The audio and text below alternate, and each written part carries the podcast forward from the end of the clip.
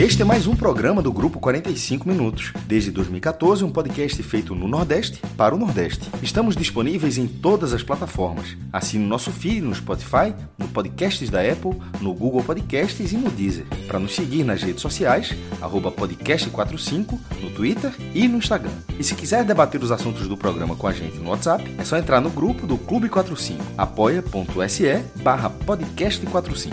Muito obrigado pela escolha e pela confiança.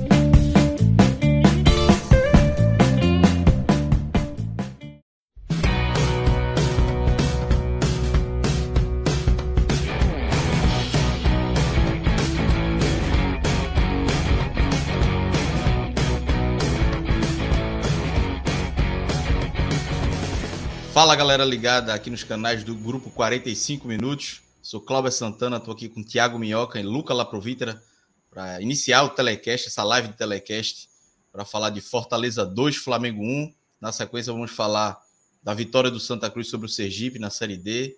Uma live, um telecast feliz, hoje só de vitórias, todo mundo mais tranquilo, sem muito aperreio.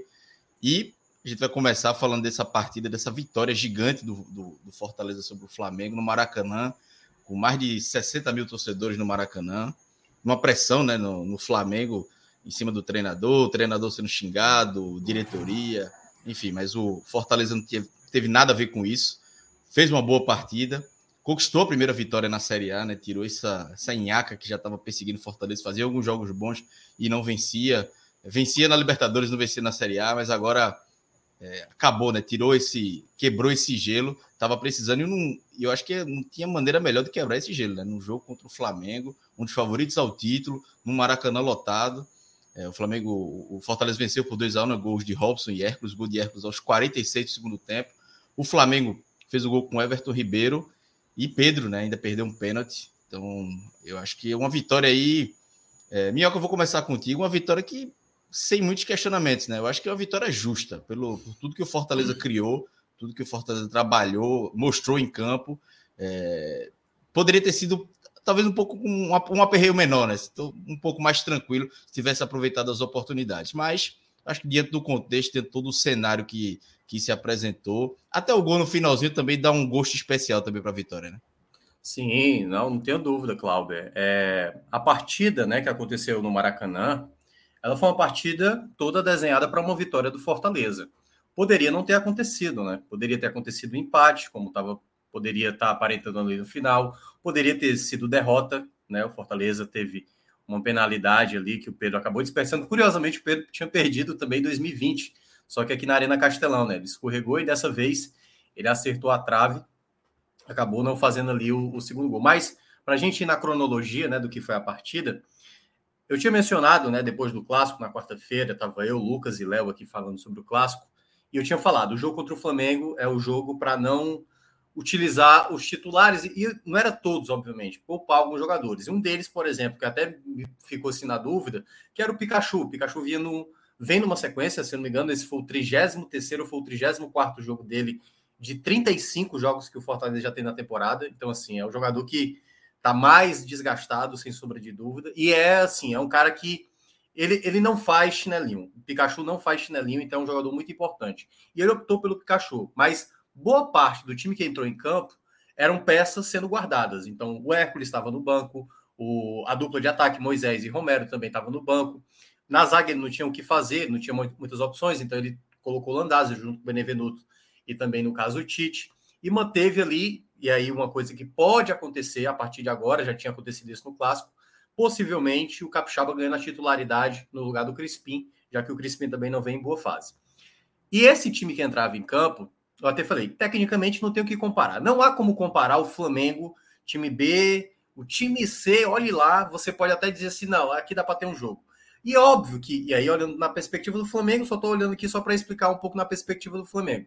É claro que perde uma equipe que perde dois titulares, como a Rascaeta e, no caso, o Gabigol. Óbvio que perde. Mas para o Fortaleza, eles sabem da dificuldade que é, porque você olha tecnicamente o Pedro e compara com o Robson, aí você, se você quiser rir com essa comparação, pode rir à vontade, porque não tem comparação. É, é, é quilometricamente diferente você ter o Robson e você ter o, o próprio Pedro. Mas esse jogo ele era fundamental por dois motivos. Se o Fortaleza não vence o Flamengo, se perde ou se por acaso empata, primeiro, você teria dado um descanso para boa parte do elenco. Segundo, se caso conseguisse um bom resultado, que aconteceu, você traria a confiança do, dos jogadores reservas que não estão jogando bem. De alguns apenas, ah, de, algum, de alguns pelo menos. Claro, como o Lucas já mencionou aqui na Água Suja, antes da gente começar oficialmente, alguns jogadores me parece que realmente não vai conseguir acrescentar muito ao elenco ainda nessa temporada. Pode acrescentar, mas não dá para confiar plenamente. Então, um dos jogadores, por exemplo, que foi escolhido hoje, eu achei corretíssimo pelo estilo de jogo que era, que era o Robson. Tanto é que durante a partida, quando o Robson sai para entrar o Romero, já não conseguia fazer aquilo que o Robson fazia, que era tá em cima, martelando e tudo mais, atrapalhando a saída de bola do Flamengo. Aliás, o Flamengo é uma equipe que deixa muito espaço, o que era bom para o Fortaleza, que conseguiu fazer isso muitas vezes na Libertadores, contra Colo-Colo e até mesmo também contra o Alianza Lima, até mesmo também contra a equipe do River Plate em um determinado momento, mas que nesse jogo contra o Flamengo ele teria esse espaço. A questão toda era a falta da qualidade. E a gente viu isso nos primeiros minutos, Cláudio. O Fortaleza, desde o começo, dominava as ações e era muito mais inteligente com a bola. O Flamengo perdia muito espaço, errava muito espaço, e o Fortaleza soube aproveitar. Porque o grande problema, às vezes, do Fortaleza, nas partidas da Série A, é que pegou adversários como o Flamengo estava jogando. O Corinthians não fez boa partida, o São Paulo não fez boa partida, o Inter não fez um bom primeiro tempo. E todos esses jogos, o Fortaleza não aproveitava a chance. E o desenho do jogo inicial lembrava muito esses outros jogos. Então, quando o Robson perde a primeira oportunidade, aí depois o Romarinho perde a segunda, cara a cara com o Hugo, chuta para fora, vê uma terceira possibilidade. Aliás, teve outras duas possibilidades que não foram finalizações, mas foi dois contra-ataques que, que caiu no pé do Robson e o Robson não soube acionar o Romarinho porque o passe acabou saindo errado. E teve uma terceira possibilidade. Aí, no caso, já estava no a 0 o Fortaleza já tinha aberto o placar com o Robson, numa bola errada, né? O Arão praticamente soltou ali na frente do Jussa, o Jussa acionou o Robson para fazer 1 a 0 e já no final teve uma possibilidade do Fortaleza com o Capixaba cruzando a bola e o Landazzo. Ele, se fosse um pouco mais, é, sabe, mesmo assim, um jogador que pensasse só nele, não pensasse no companheiro, só quisesse fazer o gol, talvez a possibilidade de gol acontecesse. Acontecesse ele quis tocar para trás e perdeu uma outra possibilidade. Então, o Fortaleza, no primeiro tempo, sabia muito mais entender e executar a ideia de jogo, principalmente com aqueles jogadores que não estavam bem.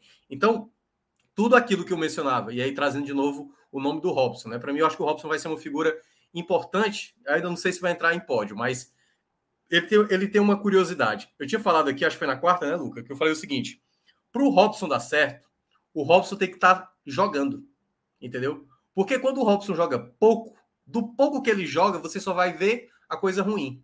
Porque em 2021 foi essa mesma coisa. O que a gente viu hoje na, no Maracanã era o Robson de 2021, que perdia a primeira, perdia a segunda e guardava na terceira, entendeu?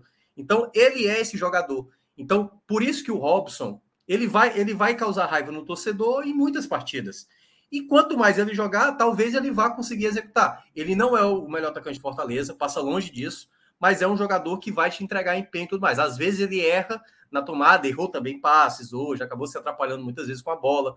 Muitas vezes acabou atrapalhando muitas jogadas de ataque boas do Fortaleza. Então, até ali o momento que ele faz o gol, ele era claramente o pior pelo lado do Fortaleza, porque ele estava sendo muito acionado e pouco efetivo, né, quando ele era acionado. Só que aí chega naquele momento que o Fortaleza tem dado o problema de toda a temporada, né? o gol que toma no final contra o Alto do Piauí, o gol que toma na final da Copa do Nordeste, jogando lá na Arena Pernambuco contra o Esporte, o jogo já estava ali decidido, toma o gol. Na quarta-feira contra o Corinthians, na, é, no, no, desculpa, na quarta-feira diante do Ceará, também tomou gol no final do primeiro tempo. No jogo contra o Inter, tinha feito gol, o jogo ia acabar, ninguém tirou a bola, o Max acaba falhando. Então, Fortaleza precisa corrigir ainda isso como time. E quando é corrigir, Cláudio, é aquela coisa do time entender quando o jogo vai acabar.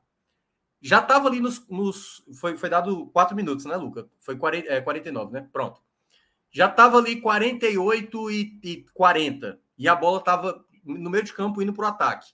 Naquele momento, eu ressaltei na rádio. Agora o Fortaleza só tem que ter que o jogo acabou. Não dá mais para tomar gol aí, porque tá, vem tomando gol de maneira sistemática na temporada. Era para matar a jogada ali. Independentemente do que. Era mata a jogada ali, faz a falta. O que, é que o Flamengo ia fazer? Jogar uma bola na área. Poderia sair o gol, como saiu, de, por exemplo, o gol contra o Botafogo? Poderia ter saído. Mas para, para o jogo, entendeu? Não deixa a jogada fluir.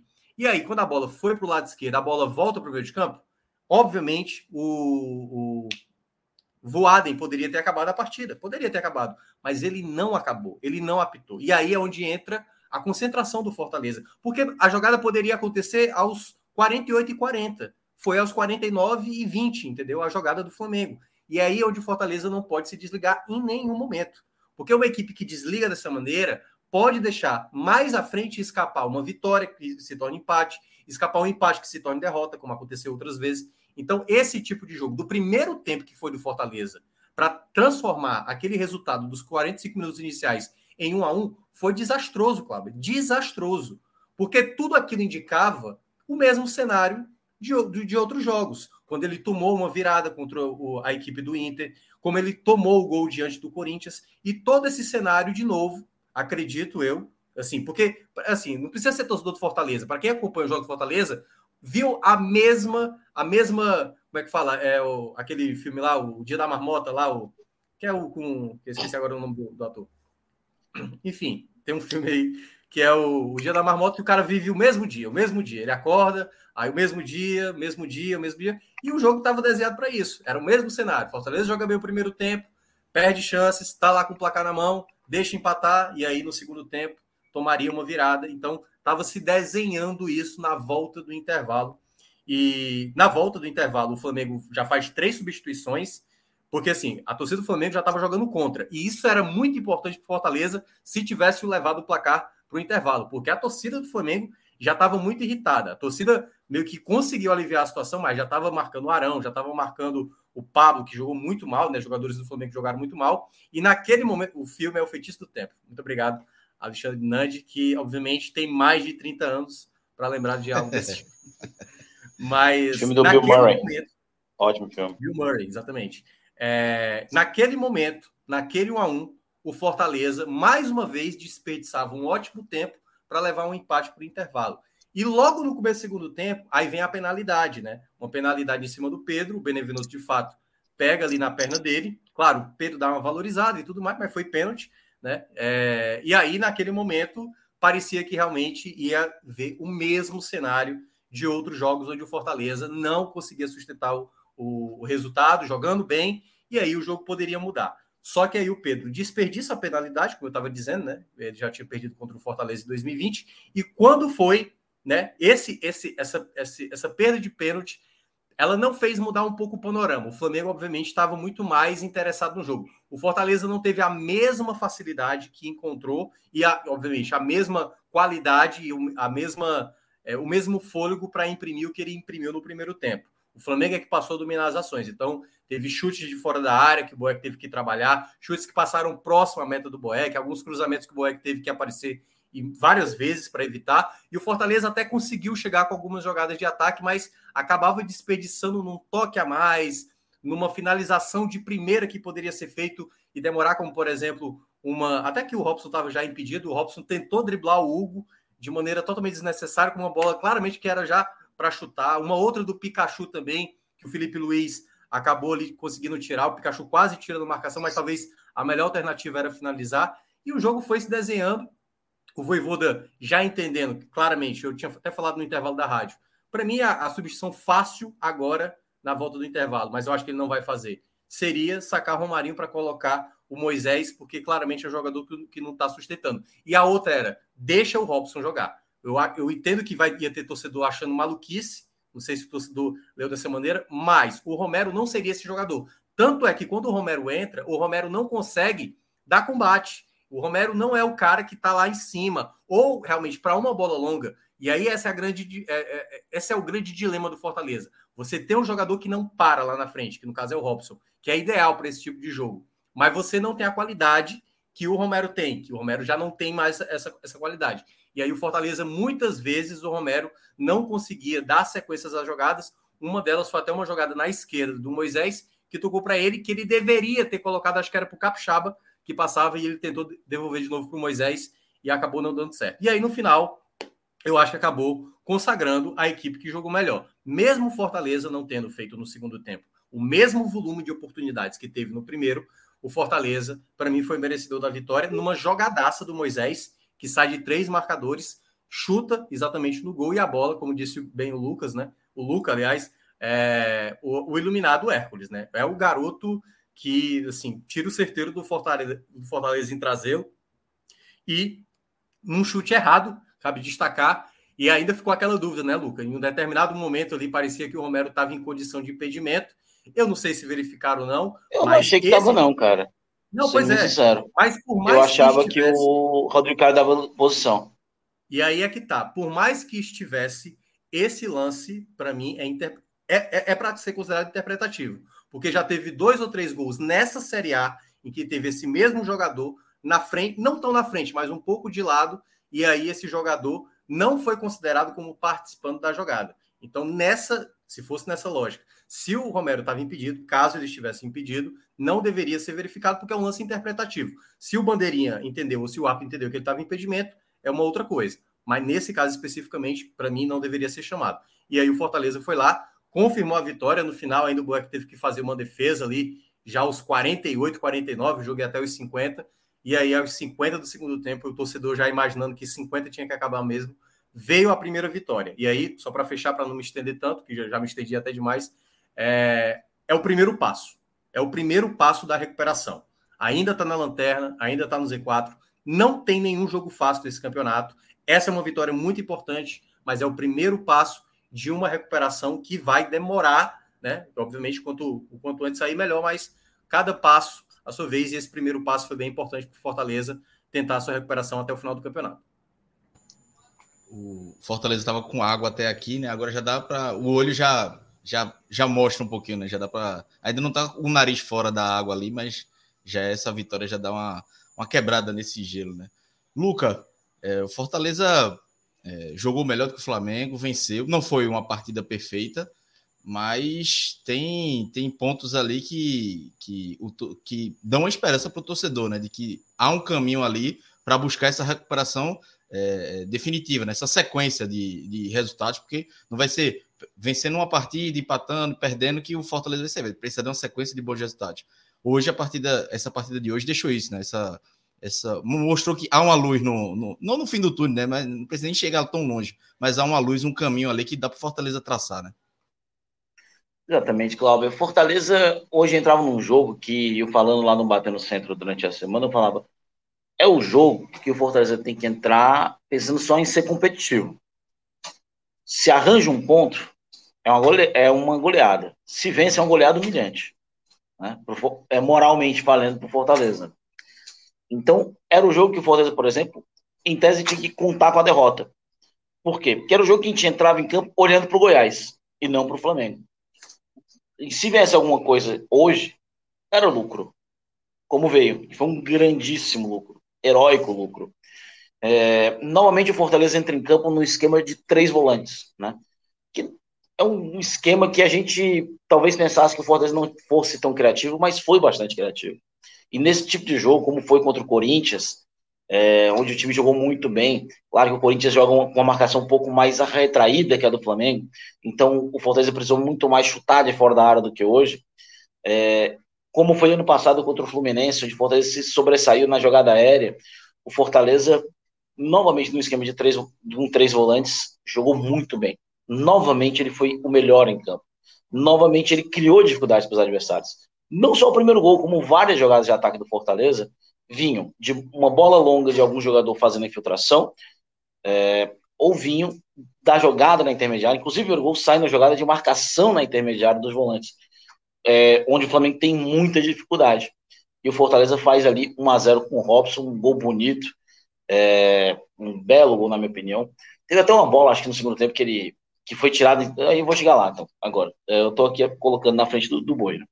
É, o carro na frente dos bois. E o Fortaleza fez 1 a 0 e como eu estava comentando na Água Sul, a gente fez um, mas podia ter feito dois, três, quatro. O Fortaleza podia ter feito ali um crime muito maior no Maracanã.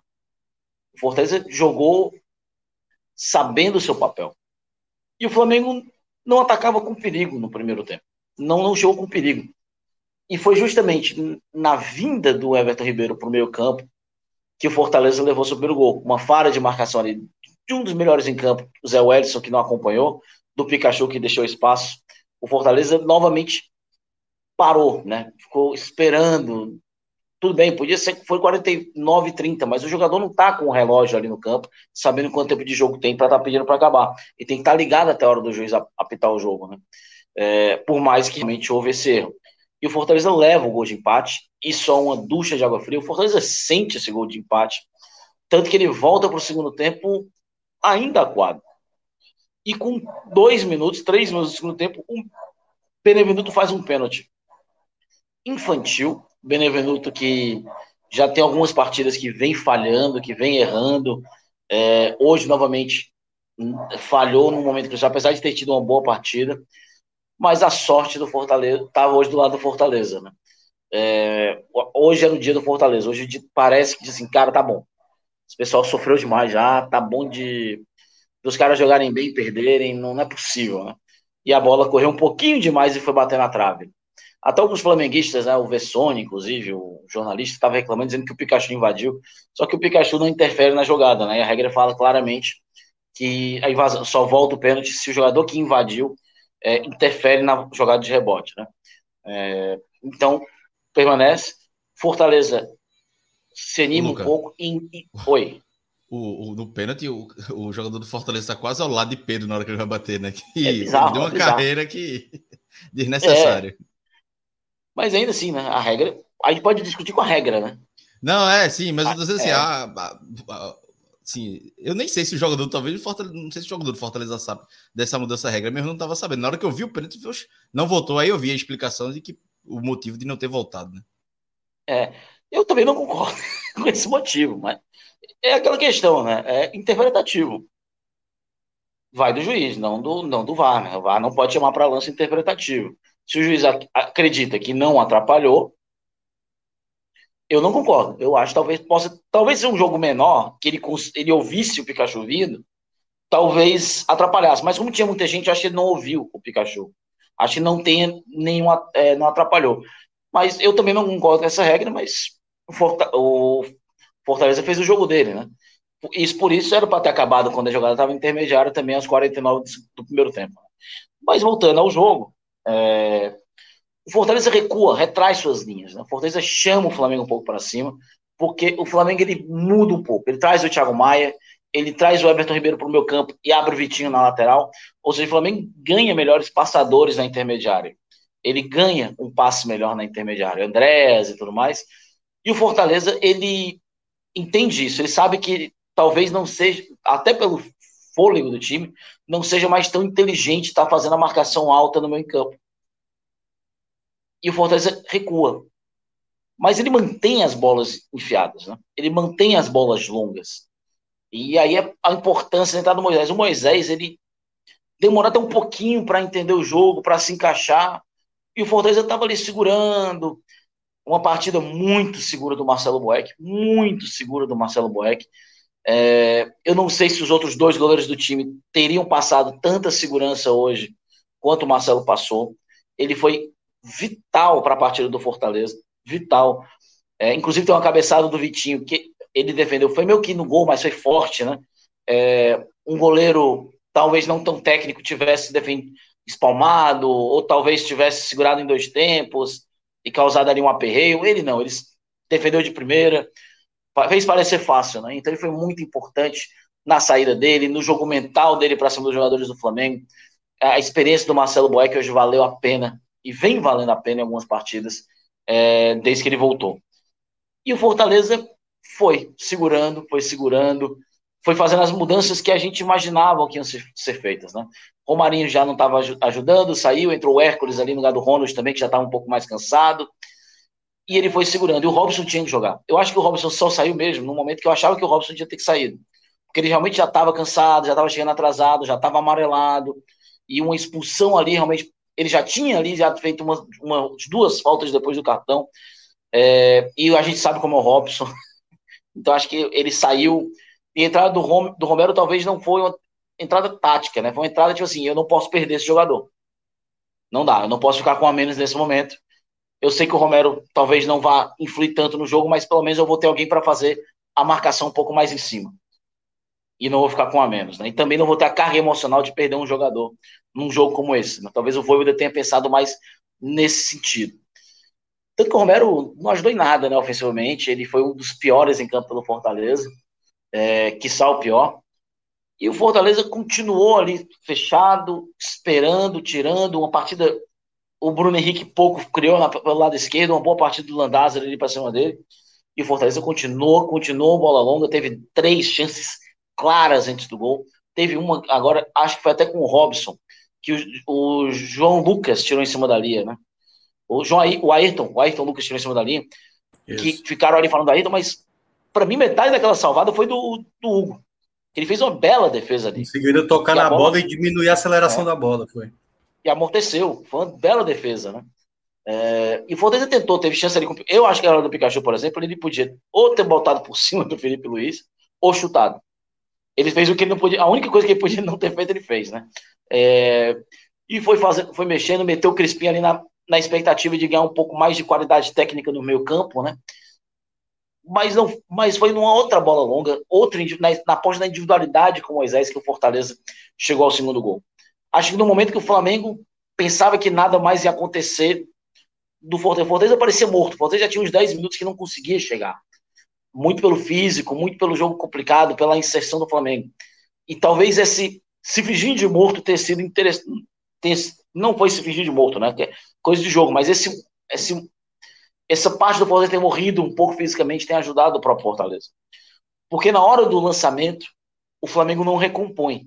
Eu acho que eles acreditam que o Moisés ia fazer a jogada, ia perder, e o Flamengo ia retomar e continuar no ataque. Mas o Moisés consegue passar, e nesse momento, dois jogadores do Fortaleza chegam juntos. Um é um, é um Romero, para fazer o importante, importantíssima movimentação de, de, de Sérgio Romero nesse momento, de Silvio Romero nesse momento. Ele movimenta, ele puxa dois marcadores do Flamengo com ele, e na sobra do chute, vem o Hércules muito bem fazer o gol da vitória do Fortaleza. Hércules só. Justamente porque o Flamengo talvez não tenha acreditado que o Fortaleza ia levar perigo nesse lance. O Flamengo sentou em cima do, que o, do, do Fortaleza nos últimos 10 minutos. E o Fortaleza só tem a agradecer. O Fortaleza ele recupera alguns pontos que ele não podia ter perdido. Né? É, talvez o ponto contra o Inter, o ponto contra o Cuiabá, o Juventude. Foram muitos pontos perdidos que não podiam. E o Fortaleza recupera um pouco agora contra o Flamengo. Né? O Fortaleza tem uma sequência agora de quatro jogos, sendo três no Castelão. Tem pela frente agora Goiás, quinta-feira. O Atlético Paranaense no dia que eu não farei o pós-jogo aqui, porque é dia dos namorados, a minha mulher me mata. É, é, porque quem é o filho da mãe que faz um jogo domingo, sete horas da noite, dia dos namorados, né? É, prêmio, prêmio, você é um corno da Troféu Pensa, né? É, de qualquer forma, depois viaja para enfrentar o Havaí em Santa Catarina e volta para fechar essa sequência contra o América Mineiro em Fortaleza. São quatro jogos que o Fortaleza, ele, na pior das hipóteses, pelo que ele tem hoje, ele tem que fazer oito pontos. Na pior das hipóteses. Mas que os 12 são reais. Mas, claro, oito pontos é o que o Fortaleza tem que fazer. Ele, não é que ele deve, ele pode, ele consegue, ele tem, ele tem. Pela situação. Ele ainda, apesar de ter passado o olho dentro d'água, Cláudio, o Fortaleza ainda está cinco pontos de sair do Z4. E é uma distância grande. E nós já temos aqui, chegamos agora à metade do primeiro turno. Então, um quarto do campeonato foi embora hoje, né? Basicamente. Então, o Fortaleza ainda tem que fazer um campeonato de recuperação. Então, a recuperação tem que começar hoje. Ela não começou. Ela só vai, a gente só vai saber se ela vai começar mesmo quinta-feira. Então, ela tem que começar hoje. E o Fortaleza, nesses próximos jogos, ele tem que adquirir tem. Ele não pode, ele não vai conseguir, ele tem. Ele tem essa obrigação na hora de fazer os cálculos matemáticos, que a gente está nesse momento, de fazer cálculos. Então ele tem que fazer ou, pelo menos oito pontos. É o ideal, 8, é 12 pontos é o ideal, é possível. Mas oito pontos, dentro das possibilidades, seria ali, ok. É positivo. Vai com você, Cláudio. Minhoca, o Fortaleza tá ainda na lanterna, né? Cinco pontos, como o Luca falou, ainda dez a, a cinco, né? Do, de sair da zona de rebaixamento. E tem essa sequência aí que o Luca trouxe: Goiás e Atlético em casa, Havaí uhum. fora e América Mineira em casa. São dez dias. Dá para dizer que os pontos de hoje foram extras, que ninguém contava com esses pontos, mas essa sequência agora é, é, é primordial para entrar no campeonato definitivamente. Né? É, é aquela coisa: o Fortaleza estava com dívidas Estava com dívidas. O, o, o, fato de você ganhar o extra é tentar sanar um pouco das dívidas que você tinha. É. Né? Não é como algumas pessoas que, quando ganham o extra, já está com dívida e faz mais dívida. Por exemplo. O Fortaleza não. O Fortaleza paga algumas dívidas que ele teve principalmente no jogo contra o Cuiabá e no jogo contra o Juventude, onde ele só somou um ponto e que ele deveria ter somado seis. Só que agora, né, o Luca mencionou bem, o ideal, óbvio, né? o ideal é fazer 12 pontos, jogar quatro jogos e vencer os quatro. Esse seria o mundo perfeito. Mas, volto a ressaltar, o Campeonato Brasileiro de 2022, ele não está dando ponto de graça para ninguém. Para ninguém. Nenhuma equipe até agora dessa Série A tá deixando o jogo. Ah, não, é tranquilo. Por exemplo, eu vi o América Mineiro e Cuiabá, o América Mineiro parecia que ia ganhar tranquilo. No final, Cuiabá estava lá martelando, mesmo não jogando bem. Cuiabá é uma equipe muito limitada, quase conseguiu empatar contra o América Mineiro. O Havaí ontem empatou contra o São Paulo. Né? E claro, cada um tem a sua, o seu peso. O Fortaleza tem um peso maior porque ele é o lanterna. Ele, ele não pode mais tropeçar. O, o, se o Atlético Mineiro, o Palmeiras, o Flamengo, né, na perspectiva do Flamengo, hoje para o Flamengo é algo desastroso que pode até culminar na demissão do Paulo Souza, não tenha dúvida que o Fortaleza não vencer no Goiás se torna de novo problema, como foi contra, o Juventude na semana passada, como foi no Clássico, como foi diante do Juventude é, como foi diante do Cuiabá, né, como eu estava mencionando. Então, o Fortaleza agora precisa dessa vitória em casa. Só que é, uma, é, um, é um jogo da quinta-feira, Cláudio, que tem aí elementos que podem modificar. Acho que não vai acontecer, mas na segunda-feira vai ter uma reunião do governo do estado, primeiramente externamente, e acho que, não sei ainda ao longo da semana, com os clubes, para falar sobre a questão do gramado. Eu acredito que o governo ele só quer mostrar para todo mundo, olha, a responsabilidade não é só nossa, porque o próprio governo do estado, na época, com o, o então ex-governador, que agora se licenciou do cargo, né, vai concorrer ao Senado, o Camilo, é, conversou com os clubes. Vamos fazer a reforma? Os clubes, não, não vamos fazer não, porque vai ter jogo de Sul-Americana, vai ter jogo de Libertadores, é um momento único para o futebol cearense. E se a gente faz uma reforma agora, só vamos entregar em abril, maio, e aí é melhor realmente fazer ali um, um aparato tal. E aí é onde começam os problemas da Arena Castelão você tem é, um gramado que terminou da pior maneira possível. Aí você começa praticamente com o gramado, bastava poucos jogos, deu para ver a qualidade se desfacelando. Praticamente já estamos chegando a três meses de chuvas incessantes. Todo dia chove, Cláudio, aqui. Todo dia chove. E eu acho que não tem uma pessoa que acompanha. Viramos a Belém Nordestina.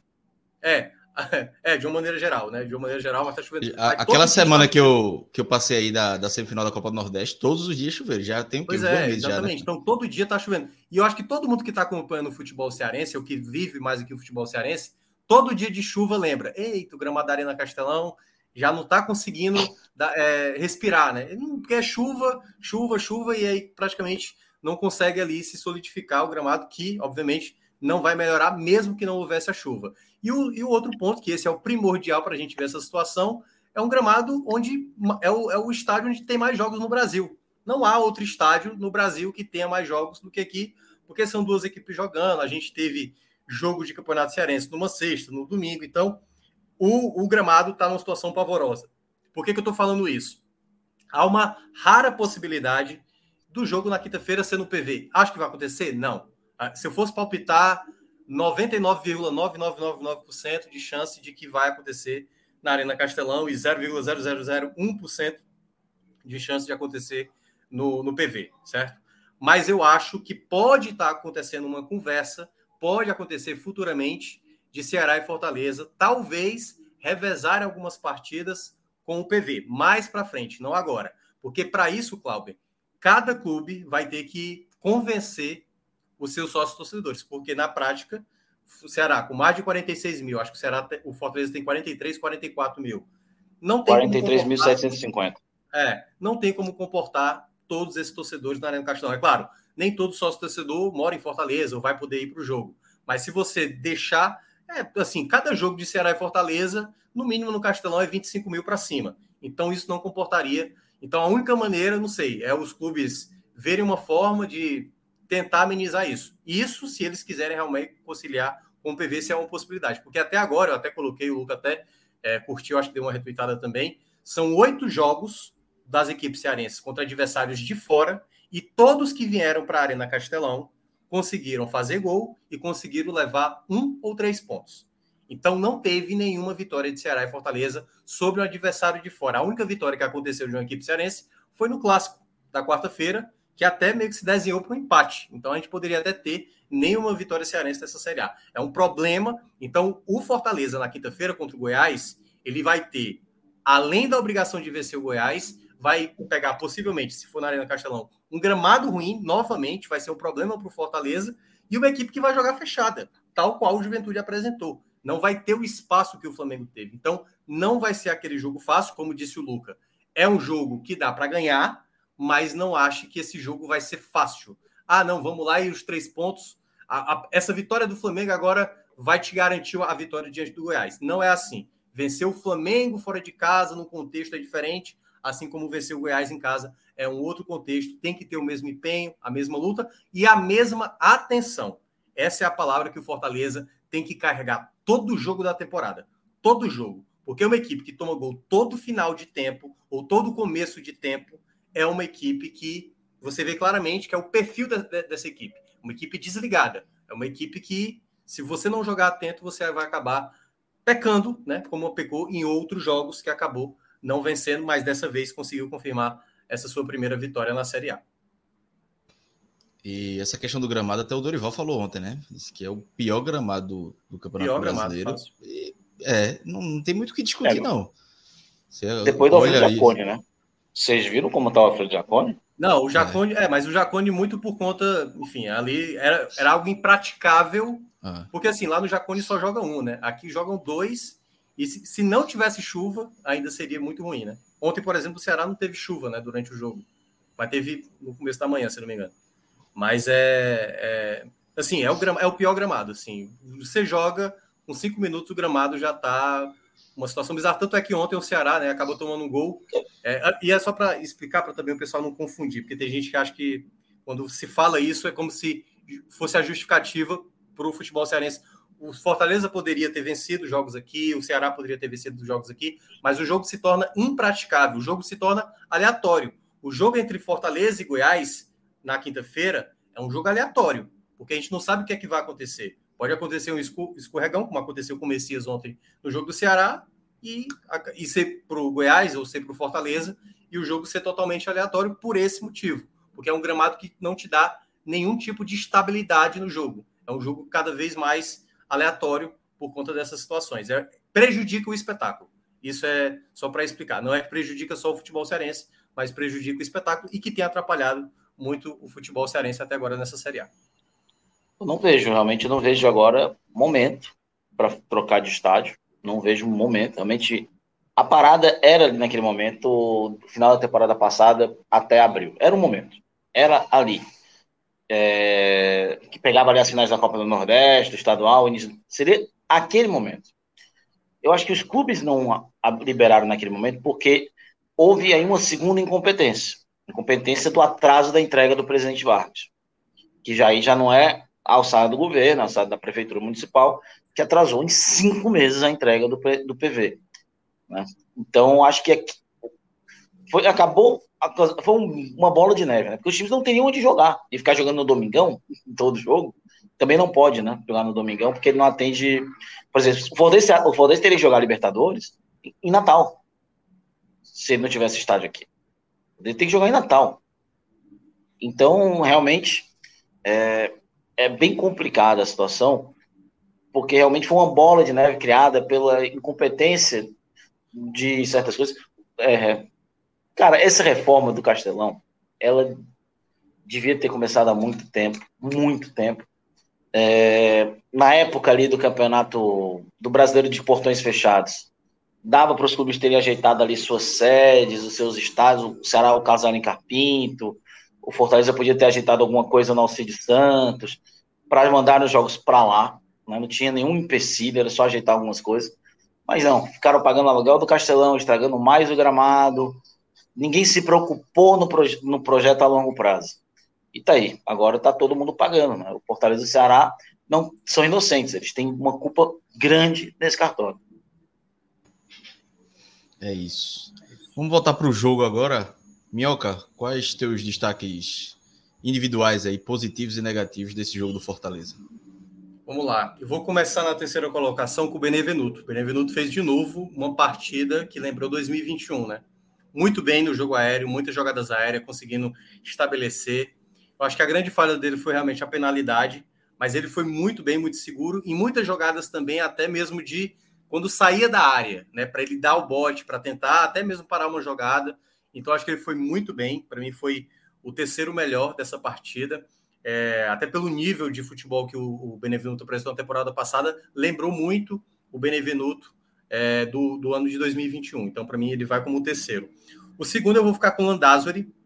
O Landázuri, para mim, ainda é um jogador que eu tenho desconfiança, mas na partida de hoje, ele estava ele tava no tempo certo da jogada sempre, sabe? Até mesmo em algumas falhas que às vezes ele cometia, ele tinha uma leitura até de recuperação que ele não era tão estabanado, né? Eu lembro que eu citei aqui, acho que foi há, há uns dois, três jogos, né? Que tudo acontecia errado para o Landazzo. Ele tentava, a bola batia no jogador, batia nele e a bola saía. Ele chutava, batia no jogador, voltava para ele e a bola saía. Era assim, tudo dava errado para o Landazzo. Mas na partida de hoje, Primeiro, ele estava marcando o Bruno Henrique, que não é qualquer coisa. Aliás, o Bruno Henrique até poderia ter tomado o amarelo antes do que o amarelo que ele acabou tomando, porque o Bruno Henrique, aliás, em muitos momentos foi bem desrespeitoso, e aí é, é só um ponto, né? Obviamente, não foi totalmente determinante para o resultado, mas o Voaden, e você sabe muito bem, Cláudio, né? Você é muito grato ao Voaden. é, Nada criticado. É, o Voaden, cara, é uma péssimo de, é, em termos de disciplina. Péssimo, porque o Bruno Henrique poderia ter tomado amarelo. Até o Boeck poderia ter tomado amarelo, porque o Boeck caiu uma hora no chão, claramente pedindo cera ali, e ele ficou falando para o Boeck se levantar. E também não deu amarelo. E o Bruno Henrique lá, pilhando, também poderia ter tomado amarelo. Então ele é bem conivente, às vezes, com certas coisas que passam do ponto. E até no segundo tempo, muitas jogadas do Flamengo, em que os jogadores estavam claramente cavando falta, assim, que não estava acontecendo. Era o Flamengo praticamente sem nenhum repertório, com a bola rolando em alguns momentos tentando cavar falta para ver se jogava a bola na área. E o ele foi muito bem nesse aspecto.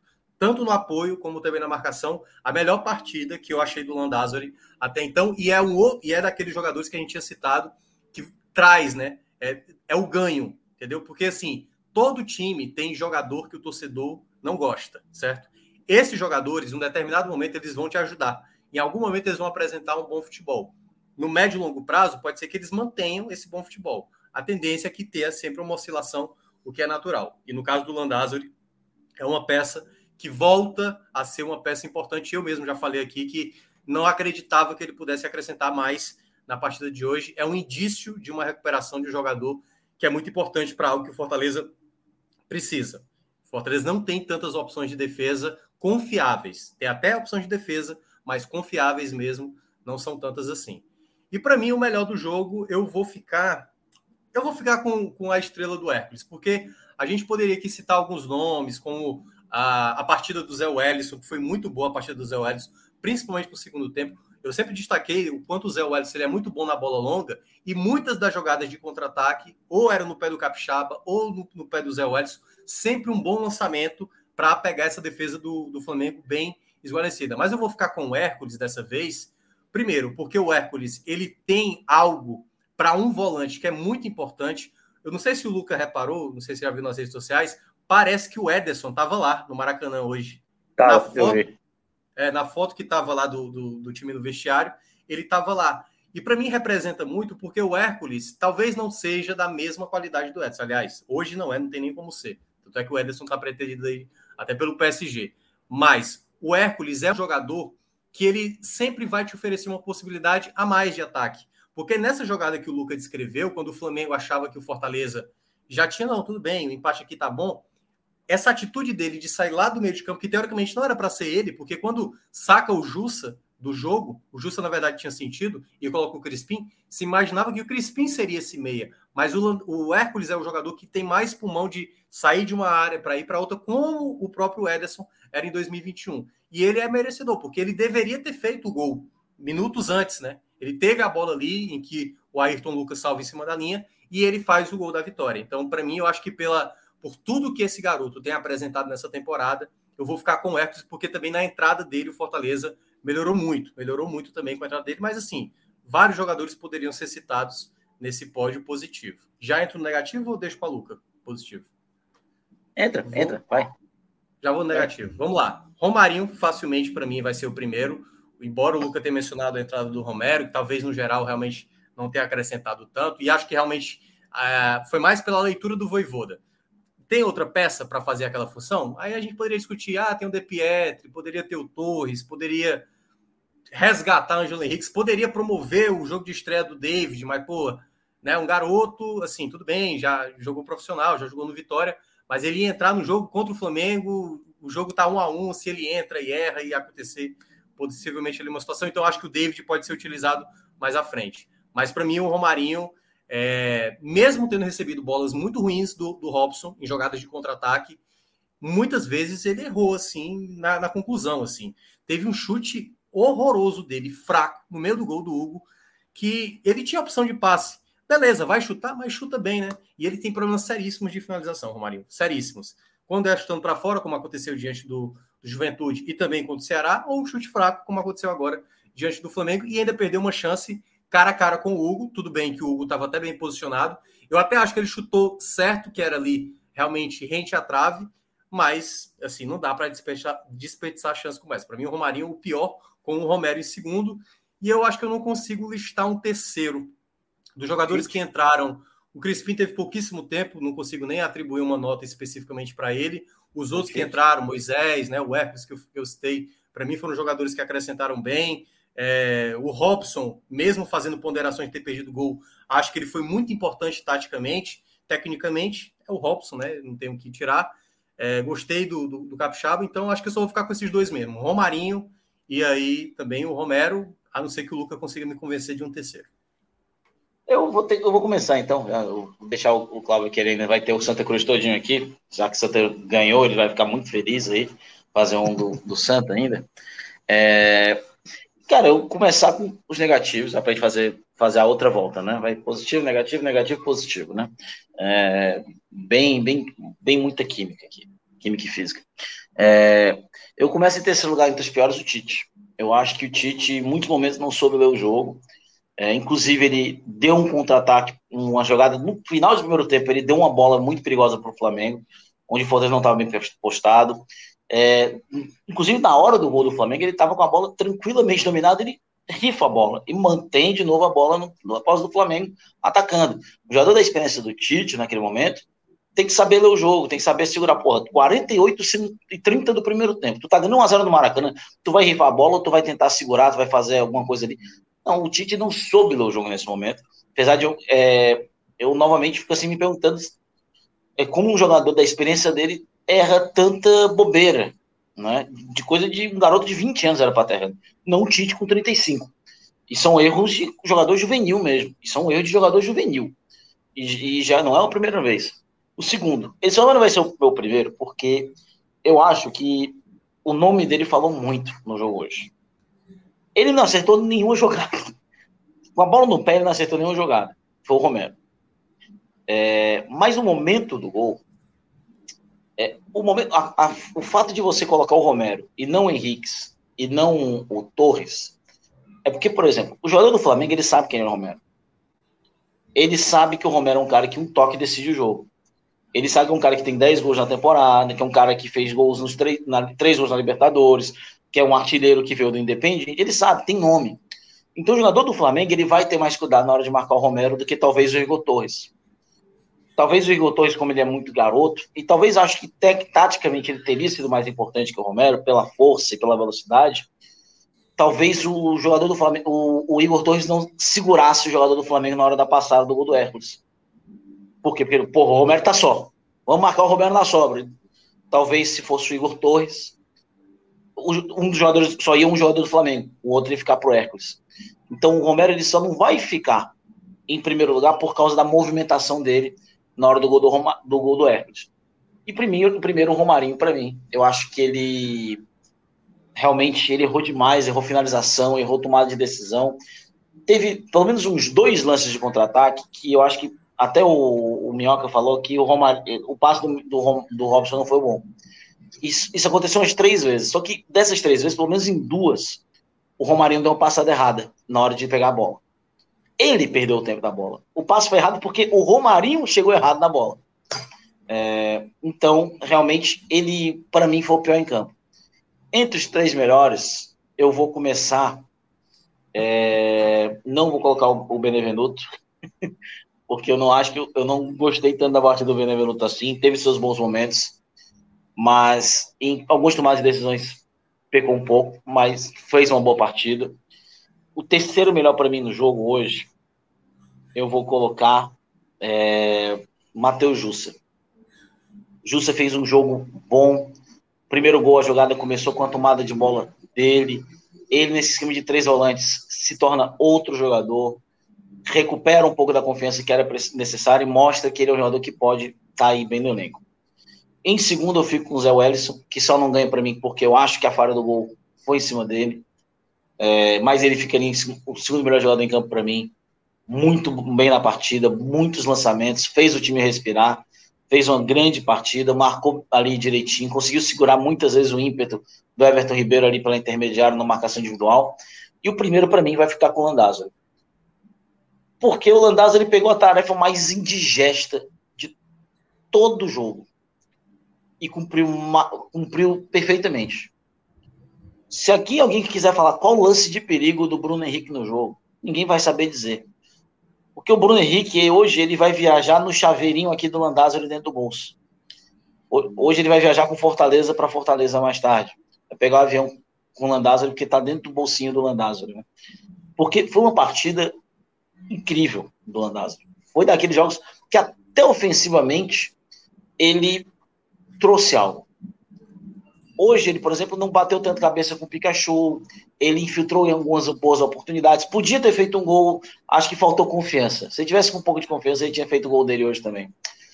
Para mim, o Landazzo ele fica o melhor. E claro, colocar aqui menções honrosas para três jogadores, menções altamente honrosas para mim, para Robson, que foi importante, tudo bem, perde gol, perdeu, mas fez, foi importante, se movimentou, deu trabalho.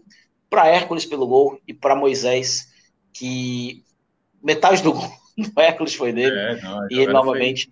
Foi... É, foi incrível. E ele novamente ele foi um foi muito importante. O Fortaleza hoje sai, da, sai com vitória muito porque o, o Moisés não desistiu. Então, como diria o poeta, eu, não, o impossível não existe para o Fortaleza. Olha lá, Glauber. Aliás, eu concordo mais com a lista do positivos do, do Luca do que a minha, só para deixar registrado.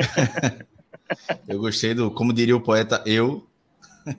Grande eu. Tá. É isso, meus amigos. Sim. Mais alguma coisa a acrescentar? Luca, Minhoca?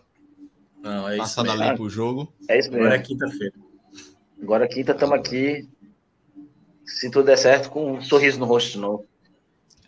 Antes da gente encerrar, vamos passar rapidinho no, na Bet Nacional, né? Pra gente. Vamos lá. Que gosta. Chegou aí o Patropi aí. Salve, galera. Até tu, meu. Rapaz, Porra, é Nando Reis. Eu, Clis, Clis é, metrô já apanhando aí. É Nando Reis. Nando Reis, pô. É, umas duas lives atrás foi Raul Seixas, agora Nando Reis. Não, mas é ruivo assim, tá mais para Nando Reis. Tá mais para Nando Reis. Patrupi eu não tinha ouvido, assim. Foi a primeira vez que eu ouvi. Botar o óculos escuro ali já, já era. Aquele óculos redondinho, né? É... Amanhã tem jogo do Brasil, né? Brasil e Japão. Amanhã tem Brasil e Japão, é. Mas eu acho que a odds deve estar tá baixa, é né? Não, mas para apostar aí... de dois ou mais gols, será que tá baixa?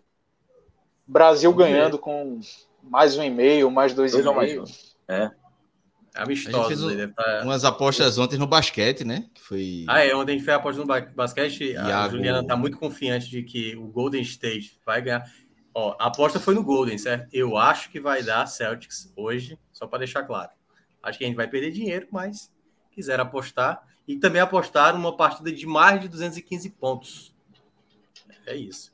É, em resumo, Iago é que está teoricamente aí apostando esse dinheiro aí, viu? 50 reais que a gente gastou. É. Eu disse que não é. entendia nada, então lavei minhas mãos aí. Não, não tenho responsabilidade sobre, esse, sobre essas apostas aí. Não sei se Luca e Clis me terem alguma coisa que concorda ou discorda, mas eu não, é, mantém. Eu joguei em Boston, né? Eu joguei, ver eu joguei em Boston ou é jogar na, na Califórnia? Como é? É na Califórnia ou em Boston o jogo? O jogo é, é Califórnia. Ah, então o, Só o jogo passado também foi, viu? O jogo passado também foi e o Boston foi lá e venceu fora. Ah, mas é normal o Boston ganhar, pô, no primeiro jogo. É, sei. Porque o Bo- agora ele deve descer um pouco, porque ele vai ter dois jogos em seguida em Boston, né? Então ele talvez não venha com o mesmo ímpeto, né? Mas é isso, já tá apostado aí. Vamos apostar no- nos jogos. Vai- vamos ver o jogo da seleção amanhã, ver como é que tá aí. Aí Felipe Assis Vamos aí já, tá pagando a seleção. já chega dando a cartada dele aí de, de o que é que vai dar Brasil e Japão amanhã. Qual o placar do jogo? Olha aí. 7h15 da manhã, né? Já mostrou o suco dele. aí. Horáriozinho bom. Já mostrou o suco dele. Rapaz, e ontem, ontem quase que eu dou a sugestão de a gente apostar no, no triunfo do Vitória. Ainda bem que eu Cara, não... pois é, viu? tava Aliás, 1,95 e o Vitória Só vai... aproveitando, o Vitória perdeu a partida dentro de casa. É Copa do Mundo bom mesmo, pô. Rodrigão, olha, olha que coisa. Rodrigão foi relacionado para o primeiro jogo, estava no banco, conseguiu ser expulso no banco sem ter entrado, exatamente Sem ter essa estreado. O Absurdo. Vitória perdeu uma penalidade, ou seja, o nosso rubro-negro baiano realmente não fez um bom resultado. Aliás, perdeu para o Volta Redonda, Volta Redonda. Bota amigáveis, pô. Amigáveis, amigáveis. Bota amigáveis. mais de- Deve ter mundo, Mais de não? 28 mil torcedores lá no. no Amigáveis, bota É amigáveis. internacional. Ou talvez não esteja Amigáveis. aberto, É né? porque o Luca tá indo na, na pronúncia de Portugal, pô. Amigável É. não existe, não. Aí, pô. Aí. Ah, respeita o pai. Olha aí. Olha, olha, como olha. entende. Aí. Ah, Mercado de gols, é? É, é, mercado de gols, olha lá. Brasil fazendo Isso mais aí. de dois. Tem? Desce aí, Rodrigo. Tem essa opção aí, ó. Um pouquinho mais em cima. Colocar o Brasil como vencedor e aí a quantidade de gol também. É muita coisa, cara. É uma opção até as horas. Essa é a né? dupla hipótese, é mais em cima. Já vi que tem muita tá aposta, viu? Vou te falar, viu? É, foi até o Daí, final daí, da cima, cima, sobe, sobe, sobe, Brasil. sobe. Daí, daí. Dá- Desce, agora desce, agora desce. Desce, mas tu subiu tudo. cima, era lá embaixo. Se perder, tá lá embaixo. Aí, Pronto, sobe, sobe, sobe, sobe, sobe um pouquinho. Brasil. Ah, não, Ah, é tá Brasil. Ah, ou mais, tá né? baixo. Aí Não, não, tá muito não. pouco. Tá muito pouco. Sobe um pouquinho mais, sobe um pouquinho mais. Peraí. Ó, aí, tá aí, ó. Tá aí, desce. Aí. É intervalo? Não, desce lá, pô. É intervalo e placar exato, né? O quantidade de gols exata.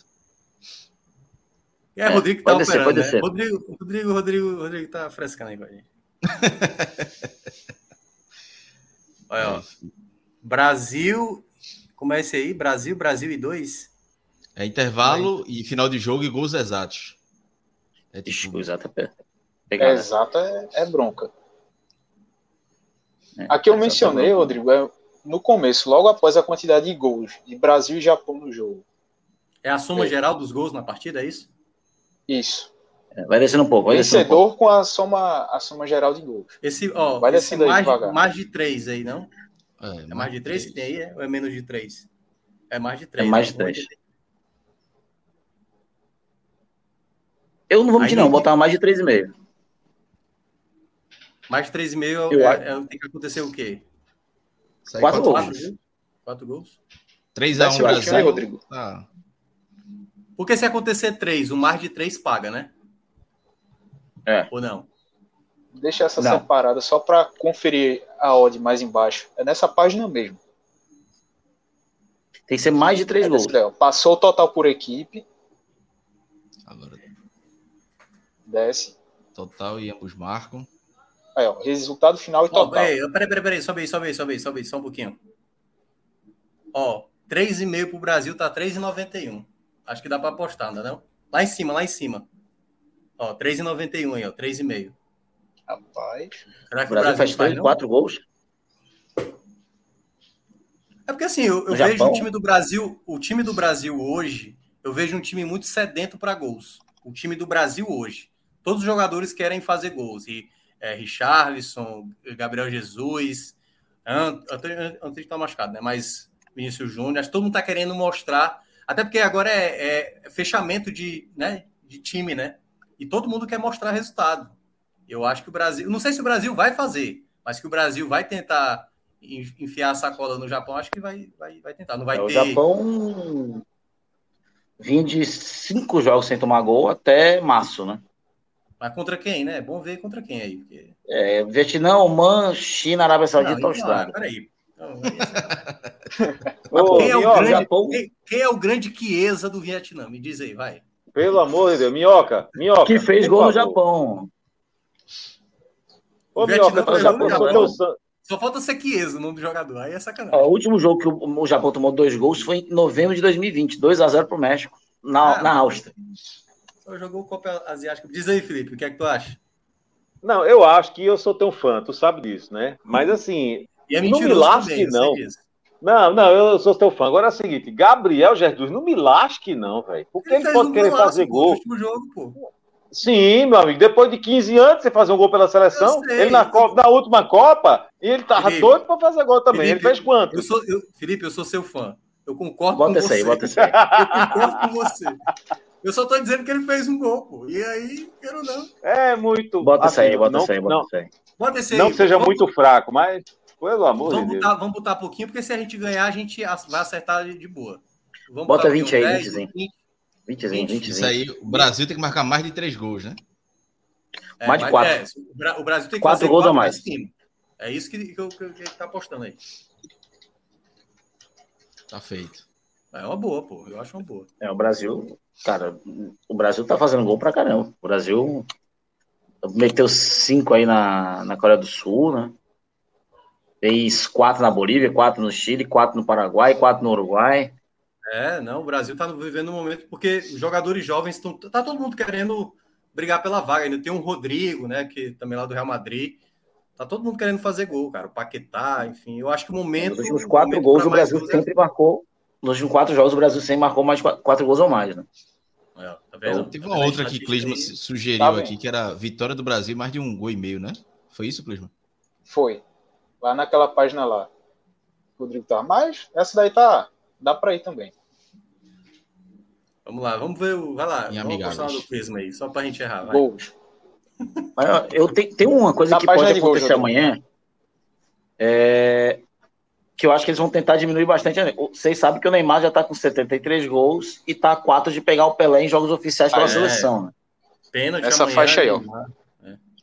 Eles vão tentar fazer o, o Brasil. O vai chegar a todo custo. O Brasil é um ou dois aí, né? O Brasil é, é o um, né? É o mandante do jogo, não? Não é o dois, não? Isso. Não é Brasil, já? Não é lá no... Então, o jogo não é lá no é, Japão? É o 2. 1.51. É com 2,5, 1.83. Esse 2,5 eu tô achando interessante. Brasil ganhando e o jogo com mais de 2,5 gols. Ah, isso é a partida, né? O total de gols isso. da partida. É, Exato. Ah, esse, é, esse, é, bom também. Rapaz, acho que. Mico também. É vale. Então bota aí, bota mais 20 aí, vai. É bom que esse dinheiro todo só vai. É sempre revertido para o Rodrigo Exatamente. curtir o final de semana dele com a esposa, com a mulher, né? No caso, não tem se é a esposa. Já tá. É, não, enfim, todo esse dinheiro. E sai com a filha também, né? Todo esse dinheiro é todo em prol para o bem-estar de Rodrigo aqui, que é o nosso editor há mais tempo. Para o momento de lazer. Ele trabalha muito, um mas dia, em algum momento um dia, de lazer. Um dia vai dele, chegar seu, seu, seu, seu, período, viu, Clisman? Um dia vai chegar o seu momento. Um dia você vai se tornar Rodrigo. Não sei, não sei se no tamanho ou se no. Enfim, mas um dia você chega lá. Olha, Rapaz. Agradecendo. Pronto, é isso, meus amigos. Beto Nacional, parceira do Podcast 45. Se cadastre, coloca o código da gente lá, o podcast 45, e faça as suas apostas aí. Já deixamos mais duas. Daqui a pouco tem o jogo da NBA, né? Daqui a pouco começa. Vamos ver se os palpites de Iago e Juliano vão dar certo. Hoje a culpa é dos dois, se não der certo. Amanhã é de é Luca e Clisma, né? Que a gente tem que, Isso. tem que culpar. Então, qualquer coisa, no, no Pod Raiz vocês serão cobrados. Minhoca, Luca, valeu pela parceria Clisma hoje aí. Clisma não tem a menor condição, aviso logo. Valeu, galera. É bronca. Felipe, sou seu fã, viu? Rapaz, é um privilégio você dizer um negócio desse, mesmo que não seja verdade, já é um privilégio. valeu, valeu, Cláudio, valeu, Cris, valeu, valeu galera. Ah, e valeu, eu, eu vou aproveitar que eu ainda estou aqui, né? Aproveitar, chamar o like, né? Aproveitar que. Minha like. Minha, eu descobri, viu, Felipe, que a minha função não é comentar futebol. Minha função não é ver futebol, é pedir like Esse é o meu, meu grande mérito na vida que eu descobri aqui. Todo mundo já espera por isso, né? Todo mundo já pois espera é, por isso, né? E quando então, a gente você... não faz isso, a turma diz, a turma cobra. Só se é. Minhoca tivesse aqui, aí tava pedindo. Né? Exatamente. Né? Você não faz isso, mas então você tá certo. A gente é que tá errado. Aproveitando que eu estou saindo aqui, pedir o like modestamente aqui para colaborar. Nós estamos aqui no domingo comentando a vitória do Fortaleza sobre o Flamengo Maracanã, a vitória do Santa Cruz, que entrou no G4 agora da Série D. E para você que está muito feliz, já deixa o like. Para você que estava secando o Santa Cruz e o Fortaleza, também deixa o like. Não se preocupe, uma hora o Santa Cruz e o Fortaleza vão perder também. Então já deixa o like aqui, pelo menos pré-datado, né? Como se fala ali, já faz a aposta ali no, no, no curto prazo e também, para todo mundo estar tá acompanhando, ah, outro detalhe também que é muito importante, Cláudio. Hoje, é hoje que está se encerrando as nossas arrecadações, é o último dia, né? Se eu não me engano. Acho que é o nosso Ixi, último dia hoje. hoje. Se eu não me engano, hoje é o nosso último dia. Ainda está valendo todo o superchat que a gente está colocando aqui nas nossas sociais. E também o Rodrigo, que vai colocar agora, espero que ele coloque, exatamente, as doações aqui para o pessoal que dá por conta das chuvas em Recife. Está exatamente aí aparecendo na tela e tem um link também nas nossas redes sociais para contribuir ainda também com a arrecadação. Na segunda-feira, a gente conseguiu uma boa quantia e, claro, quanto mais vocês ajudarem, mais colabora com muita gente que está precisando, que perdeu não só, obviamente, coisas materiais, mas também que perdeu amigos, familiares. E, claro, nessa corrente você também pode colaborar. Também aqui, ó, no nosso canto aqui, aqui, né? Também tem o Isso. QR Code também para passar o Pix. Então, galera, muitíssimo obrigado. Agora vocês vão ficar aí com o, o grande Patropi, e Felipe Assis. Grande Felipe Assis, que eu sou muito fã. Deixo aí vocês. Tudo bem? Valeu, Minhoca. Vai descansar. Valeu, valeu. Um abraço. Esse Nunca... cara é um verme. Já diria Vitor Vilar.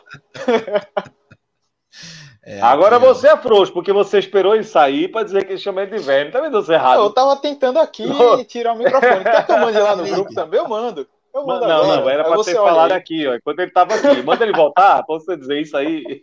Felipe, tu sabe que aqui as, as ausências não são respeitadas, né? A turma bota. Quando sai é que a turma bota para lascar. Antes do, do programa começar, na, na, na Água Suja, a gente falou de Diego Borges. Não sei se tu soube do desempenho dele no Pod Experience. Foi eleito o pior não, jogador do, do, não, do Veja, não, veja que eu, eu tô sendo injusto com vocês, né? Já, já peço perdão porque eu já pensei assim, eu já pré-julguei vocês. Eu digo, não é possível que esses cidadãos que estão aí não vão falar do desempenho de Bolinho. Já é a terceira vez que eu tô falando, ele vai ficar já puto foi comigo. Falado, já, já, é a terceira vez que eu tô falando aqui. Não, aí Veves, que eu fui convidado com muita honra, certo? fiquei muito honrado ser, ser convidado para ser o técnico certo? do time da Coreia, tá certo? Da Coreia do Sul. Infelizmente, os resultados não vieram, né? Fomos prejudicados pela arbitragem, tá certo? Mas, assim, foi um prazer muito grande. E eu prometi para o meu time, eu disse, olha, é o seguinte, galera, cada carrinho em bolinho, bolinho, para quem não sabe, é Diego Borges. Eu não sei se existe, se alguém ainda não sabe disso, mas assim, bolinho é Diego Borges. Então eu disse, cada carrinho em bolinho vale uma Heineken. E aí eu, eu, eu falei com ele, né? Liguei para ele, só, oh, bicho, eu disse isso, isso. E ele ficou, hahaha, rindo.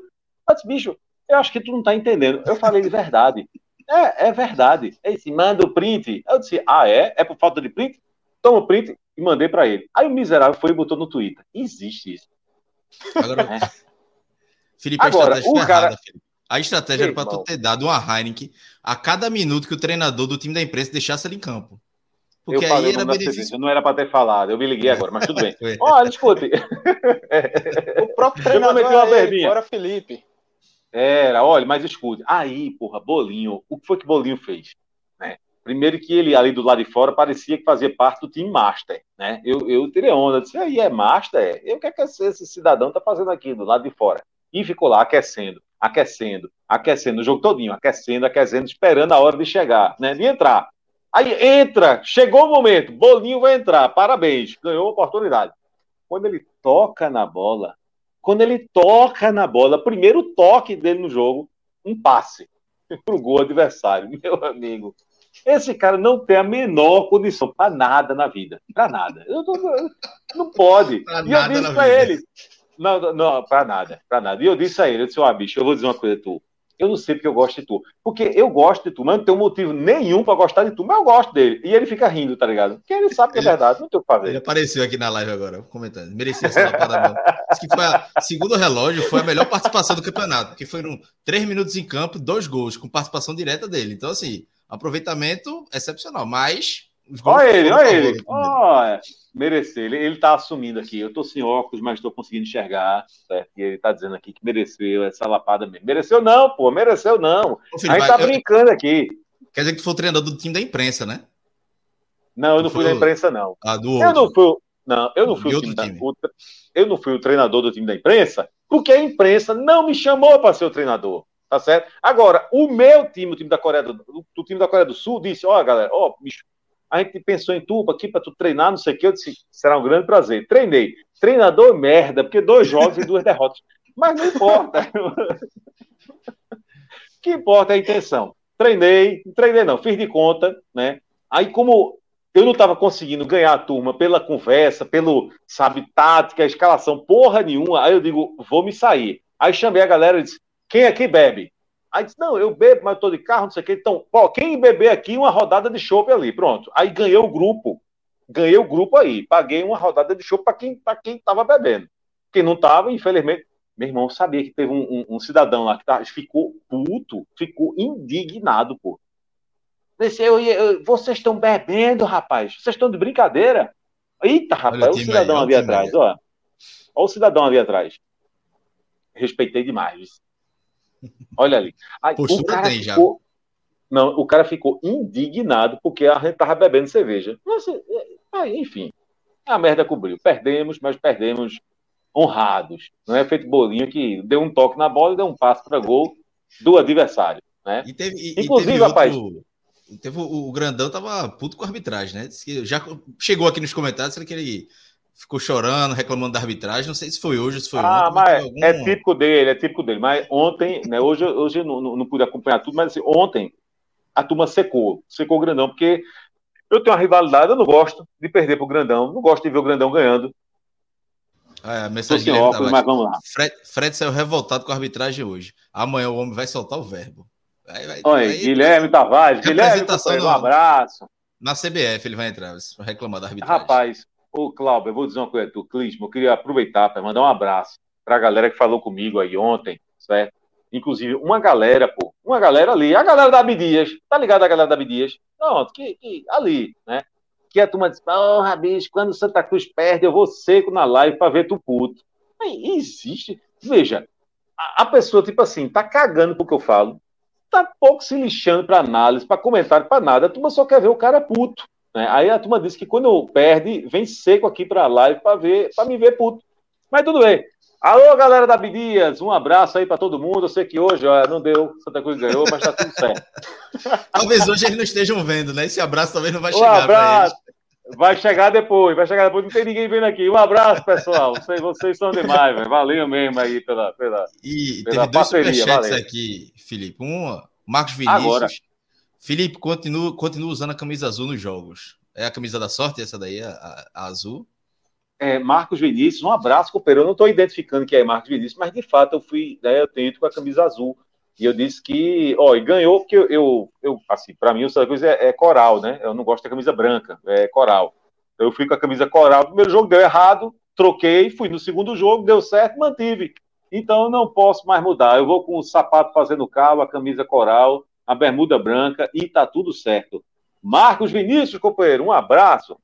Teve mais um aqui, Everton Santos. Saudações corais, Felipe Clisma. Felipe, a camisa azul deu sorte, hein? A Heineken fica para o próximo jogo. Um abraço e é a cobra. Everton Santos, companheiro, um abraço. Não era para falar o nome da cerveja, não, mas tá tudo certo. Essa daí pode. É, é bom demais. Não vou mentir, não vou mentir. abraço aí, Propaganda. Mas tá, tá, tá, tá, guardado, viu? Tô esquecido, não. No próximo jogo eu vou lhe cobrar, digo logo. Vamos embora agora, né? Falar dessa vitória do Santa Cruz. Olha a mensagem. Olha, olha, tá apareceu gente da aqui só aí, ó. Caio. Companheiro. Caio, um abraço, companheiro. Obrigado aí pela audiência, viu? Agora vamos falar do jogo, né? Do, do, do jogo de verdade do, do, de hoje do Arruda. Santa Cruz 1, Sergipe 0. Eu tava fazendo o jogo do Vitória pelo, pelo NE45, pelo, vendo o jogo pelo a bendita da Zon, mas que ainda é melhor do que aquela em stat, viu, meu amigo? Que... E aí na TV eu consegui assistir o, o, o, o jogo do Santa assim de relance. Santa venceu por 1 a 0 né? Gol de, é, de Hugo Cabral no final do primeiro tempo. E assim, o pouco que eu vi do jogo, é, vi muita gente dizendo que foi o melhor jogo, a gente até da imprensa foi o melhor jogo do, do Santa Cruz na, na, nessa Série D. O Santa Cruz fez 1x0, eu poderia ter feito mais. Eu não lembro de uma defesa de Jefferson. Assim, no final até teve uma pressãozinha pouca ali do, do Sergipe, mas Jefferson teve pouquíssimo trabalho. E o Santa Cruz venceu, podia ter feito mais, mas perde gol que. Teve um jogador, agora eu não lembro qual foi o jogador do Santa que perdeu. Dentro da pequena área, tava o Clisman aqui fora do ar falando, que parecia aquele lance de David no Flamengo, no, no Engenhão, né? Só que ali ele, ele conseguiu pegar na bola, pior do que David, ele, que ele pega no, na orelha da bola, a bola vai pro lado. Enfim, mas é, ainda bem que não fez falta pro Santa Cruz, o Santa Cruz venceu. Mas, Felipe, traga aí sua análise desse jogo. Foi o melhor jogo do Santa Cruz mesmo. E, e, um jogo especial, né? Final de semana, a Ruda completando 50 anos, quase 20 mil torcedores. O cenário perfeito tinha que terminar com a vitória do Santa hoje, né? É, rapaz, veja, é, era, um, era, um, é um jogo especial, né? Porque ontem, né, sábado, a, o Santa Cruz completou aí o estádio José do Rego Maciel, 50 anos, né? Estádio Barruda. E é a, a casa aí do, do, do torcedor tricolor, a, durante muito tempo, a, a, casa da seleção brasileira aqui no estado, né? Então, existia essa coisa, um jogo comemorativo, né? E para tudo ficar perfeito, era faltava a vitória, né? Tinha que ganhar o jogo. Confesso que eu fui dormir, eu estava gelado, estava gelado hoje, porque eu vi uma tuitada, rapaz, minha joia, não me lasque, não. Pelo amor de Deus. Minha joia, botou no Twitter. Companheiro, você é um cara. Desculpa a expressão, assim, você é um cara foda, velho. Você faz, tá? Assim. Aí o cara, o cara botou, porque que ganhou o Náutico, ganhou o Esporte, Afogado, Retrô, ganhou a besta fera. Aí ele só botou assim: só falta o Santa Cruz. Pronto. Olha, isso foi motivo para mim comer. Eu nem almocei. Certo? Então, frio que eu tava. Que eu digo, isso é uma desgraça, isso é uma tuitada para acabar com, com, com, a sorte do, do time. Isso é o convívio é. com o João Grilo, pô. É, eu Pegou sei disso, ele tá inocente. Já, ó, soltando aí. Não, é por isso que eu tô, eu tô assim, tirando a, a, a, culpa dele, tá certo? Ele tá inocente, né? Porque a culpa disso eu sei que é de João, né? Mas assim, Olha aí, é, eu, eu, eu, vou dizer uma coisa, né? Eu, eu tava gelado hoje, gelado. E jogo e aí, com clima rapaz, de festa já é perigoso, né? Jogo com clima de jogo festa. Jogo festivo, aí começou a aparecer aquele mesmo cenário do jogo contra o Asa, né? Aquela galera que, um, meio mundo de gente que não ia para jogo há não sei quanto tempo, aí vou agora, né? Gelado, eu tava gelado. E aí, para piorar, nosso amigo Bolinho inventa ligar para mim. Diego Borges, Bolinho, eu atendi o telefone assim, disse, companheiro, eu não disse alô, não. Quando eu atendi o telefone, disse, olha, companheiro, é o seguinte, se você estiver pensando em ir para jogo, me diga o que você quer para não ir. Olha, eu lhe comprometo, você escolhe o bar, certo? Eu lhe pago um filé com fritas, cinco cervejas, aquela verdinha, certo? E ainda faço um pix para você de 50 conto para você não ir para o jogo. Aí não teve jeito, não convenci, ele disse que ia. Disse, porque você é um cara amaldiçoado.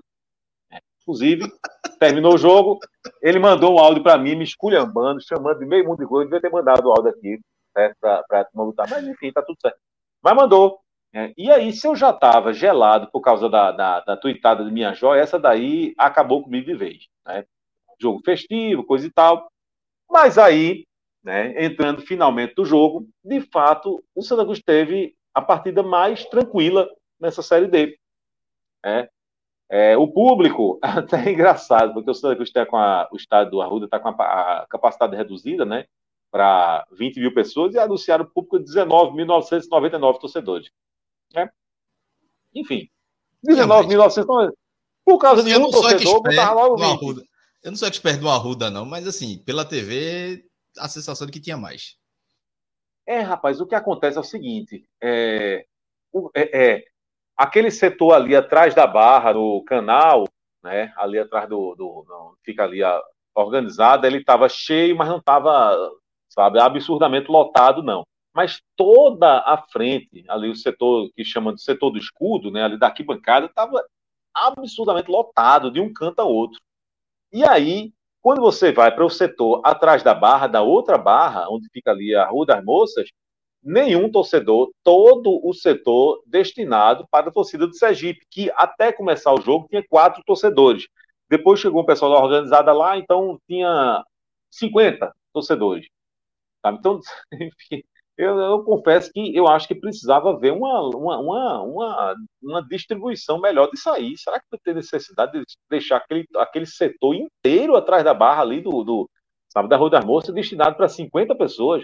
Enquanto, sabe, 19.900 e cacetadas ficam se espremendo no espaço, enfim.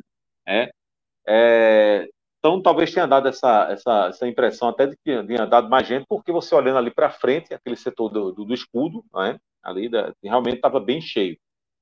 Mas é o segundo público, que por volta de 20 mil pessoas, esse superou o público da estreia. Né, na estreia teve 19.491, é, 19 agora 19.999, a renda um pouco maior. Na estreia ali contra o Asa, foi 359 mil e agora o número exato 372.155 reais. O jogo Clima e Clauber foi um jogo tranquilo, sabe? Não foi um jogo que deu para que, que o torcedor ficou aperreado não, né? O time jogou bem, jogou, jogou o suficiente para ganhar e jogou de uma forma tão tranquila que até Edson Ratinho jogou bola. É, é verdade, né? Ele jogou, jogou bem. Então, não se complicou. Acho até que, quando a gente fala que, que o resultado não diz o que foi o jogo, 1 a 0 não diz o que foi o jogo, não, viu?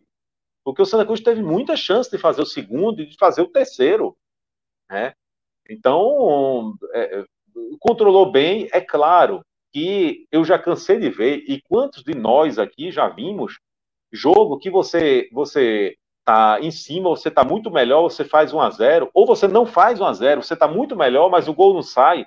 Em uma oportunidade, né, aconteceu alguma coisa ali, o imponderável entra em campo e o adversário faz o gol. Isso já aconteceu. Então, se a Cruz correr esse risco de num, num bambo, numa jogada ali, numa coisa, enfim, acontecer, de a bola sobrar para alguém do Sergipe, o Sergipe empurrar para dentro e fazer um a um, se a Cruz correr esse risco. A verdade é que, que o resultado foi justo. Na verdade, é que o Santa Cruz merecia um pouco mais. E não fez por incompetência do Santa Cruz, não fez porque perdeu inúmeros gols. Né? Mas, assim, é... para o que fica de, de positivo, né? É, fica positivo, é, é, o terceiro jogo que o Santa Cruz não perde. Olha, eu disse, não, né, né eu tinha dito que estatística merda. É pela primeira vez que o Santa Cruz não fica dois jogos sem perder. Isso no jogo passado, né, porque ganhou um e empatou o seguinte. Agora são três jogos, né, são duas vitórias e um empate. Então, eu acho que há uma, uma reação, talvez, né? há um, um, alguma melhora aí já do time com, com, com o Martelotti, né? e pena que poderia ter feito um, um placar um pouco mais elástico, né? poderia ter feito, mas mesmo não, não, ter sido, não tendo sido um placar elástico, poderia ter sido, ganhou o jogo é, e pela primeira vez entra no G4. Né? Então, foi um jogo bem positivo para o Santa Cruz. Acho que, que, que é, enfim, vamos ver se, se, se não é uma, uma entrada passageira do G4. Né? A gente espera que, que, que, que entre o G4 para ficar. Né? Porque o começo de, de, campeonato foi muito ruim. Né? Você começar ali três jogos sem ganhar nenhum, sabe? É, é, é não pode. Então, enfim, próximo jogo agora contra o CSE fora de casa. Né? Uh, e vamos ver. Né? Vamos ver no que vai dar. Mas, neste momento, o momento é positivo. O Santa Cruz jogou contra o Sergipe, que, que, que parece ser talvez o time mais com mais dificuldade, né? Um time, não estou nem dizer que é o time mais fraco, porque é um time de muita tradição, mas pelo que vem mostrando, é um time que tem suas fragilidades. É, o Cruz poderia, inclusive, ter ganhado o jogo, é, é, é, é empatou no fim do jogo, quase que perdia o jogo fora de casa, né? Mas era um adversário que a gente vinha cantando na pedra aqui há muito tempo, que era um adversário para ganhar, né? e, e, e, felizmente não perdeu, empatou, arrumou um empate ali no fim do jogo, no apagar das luzes, né? com o Hugo Cabral, diga-se passagem, né? É, que mais uma vez foi um destaque. Uh, então, enfim, que, que esse momento seja de motivação, que, que, que o time comece a se encontrar dentro de campo, encontrar o melhor futebol, uh, posicionamento, alguns jogadores, depois a gente vai, vai, vai falar um pouco mais sobre isso, né? alguns jogadores encontrando ali a, a, a, a sua posição e, e, sabendo o que tem que fazer, né? Então, positivo. Um jogo positivo, pela fragilidade do, do adversário, é de se esperar a vitória. A vitória aconteceu, poderia ter sido um placar mais elástico, mas o que importa nesse momento é que aconteceu e que o Santa Cruz finalmente está no G4. E aí, Clisman, é, eu acho que era o momento ideal né, para o Santa Cruz entrar no G4, um jogo de um bom público. É, porque assim, se o Santa não vence hoje, no próximo jogo em casa já podia dar uma arrefecida nesse abraço do time, né? E a torcida voltar a abraçar o time novamente. É, o time entrar no G4, vencer três jogos sem, sem perder, é, jogando melhor que o adversário. É, se não vence, dá uma arrefecida. Então agora dá uma tranquilizada para a torcida tem um ponto de, de partida agora, né? Daqui para mais, para o time e para a torcida, né? E aí, é, como o Felipe falou, não chegou nem até aperreio. Eu acho que o aperreio, obviamente, que do, do, torcedor do Santa vendo, é que é futebol, né? Uma bola bamba cruzada podia dar uma zica e gol. Mas, assim, por um merecimento, o Sergipe não ameaçou nada, praticamente nada. É, mas o Santa Cruz venceu, podia ter, ter, ter vencido até de forma mais tranquila se não fosse as, uh, os gols perdidos, né? Mas essa, essa sintonia aí do, do momento que o time está vivendo. A vitória, uma boa vitória, jogando melhor e, e, com a torcida fazendo bom público, pode ser um caminho aí de uma, de uma arrancada aí para o Santa Cruz. Talvez ainda falta um pouco mais de consistência, mas nessa primeira fase, dar uma arrancada agora sem perder, um abraço à torcida, como eu falei antes, e, e, e entrando no G4, né, mostrando que vai brigar pela classificação, que está brigando pela classificação, é fundamental a importância, porque o Santa estava é, meio perdido no início da Série D, né? Isso, Cláudio. É, realmente o cenário está se desenhando para isso é, de maneira favorável para que o Santa Cruz busque essa, essa arrancada, essa sequência assim, para poder se firmar de vez no, no G4, até porque assim é, crescimento no desempenho é algo a, a se destacar, mesmo com essa fragilidade do Sergipe, mas mostrou que é um time chato se jogar contra. O Santa Cruz, nesse jogo agora do Arruda, conseguiu ter domínio na maior parte da partida, é, por mais que tenha perdido vários gols, mas o controle praticamente o tempo todo é, esteve nas mãos do Santa. Teve um momento que você parasse para dizer assim, ó, a gente tá perdendo aqui, é, tá deixando escapar aqui e eles estão chegando. Não, pelo menos na, na minha impressão, isso não aconteceu durante a partida. Até quando o Santa Cruz abriu o placar ali e teve um momento do segundo tempo que passou a apostar mais nos contra-ataques, ainda assim estava o time bem estruturado, estava fechando bem ali o espaço para o Sergipe, que é, rodava a bola de um lado para o outro e não conseguia ter um, é, uma chegada mais efetiva, botar Jefferson para trabalhar, que praticamente ele só assistia o jogo ali da, dali da, da meta, né? Então, assim, esse cenário está se desenhando, é algo bastante favorável que o Santa Cruz precisa mesmo aproveitar, porque, assim, é a primeira brecha que se abriu para isso nessa série D e já se abriu um pouco não tá tarde, mas assim, um pouco depois do que o torcedor queria para ter tranquilidade. Vamos dizer, dentro do cenário da, da série D. Tem jogos ainda aí para tentar buscar se, se estabilizar em caso de é, vir algum tropeço na frente, dá para se recuperar, mas no mundo ideal, o torcedor do Santa queria o quê?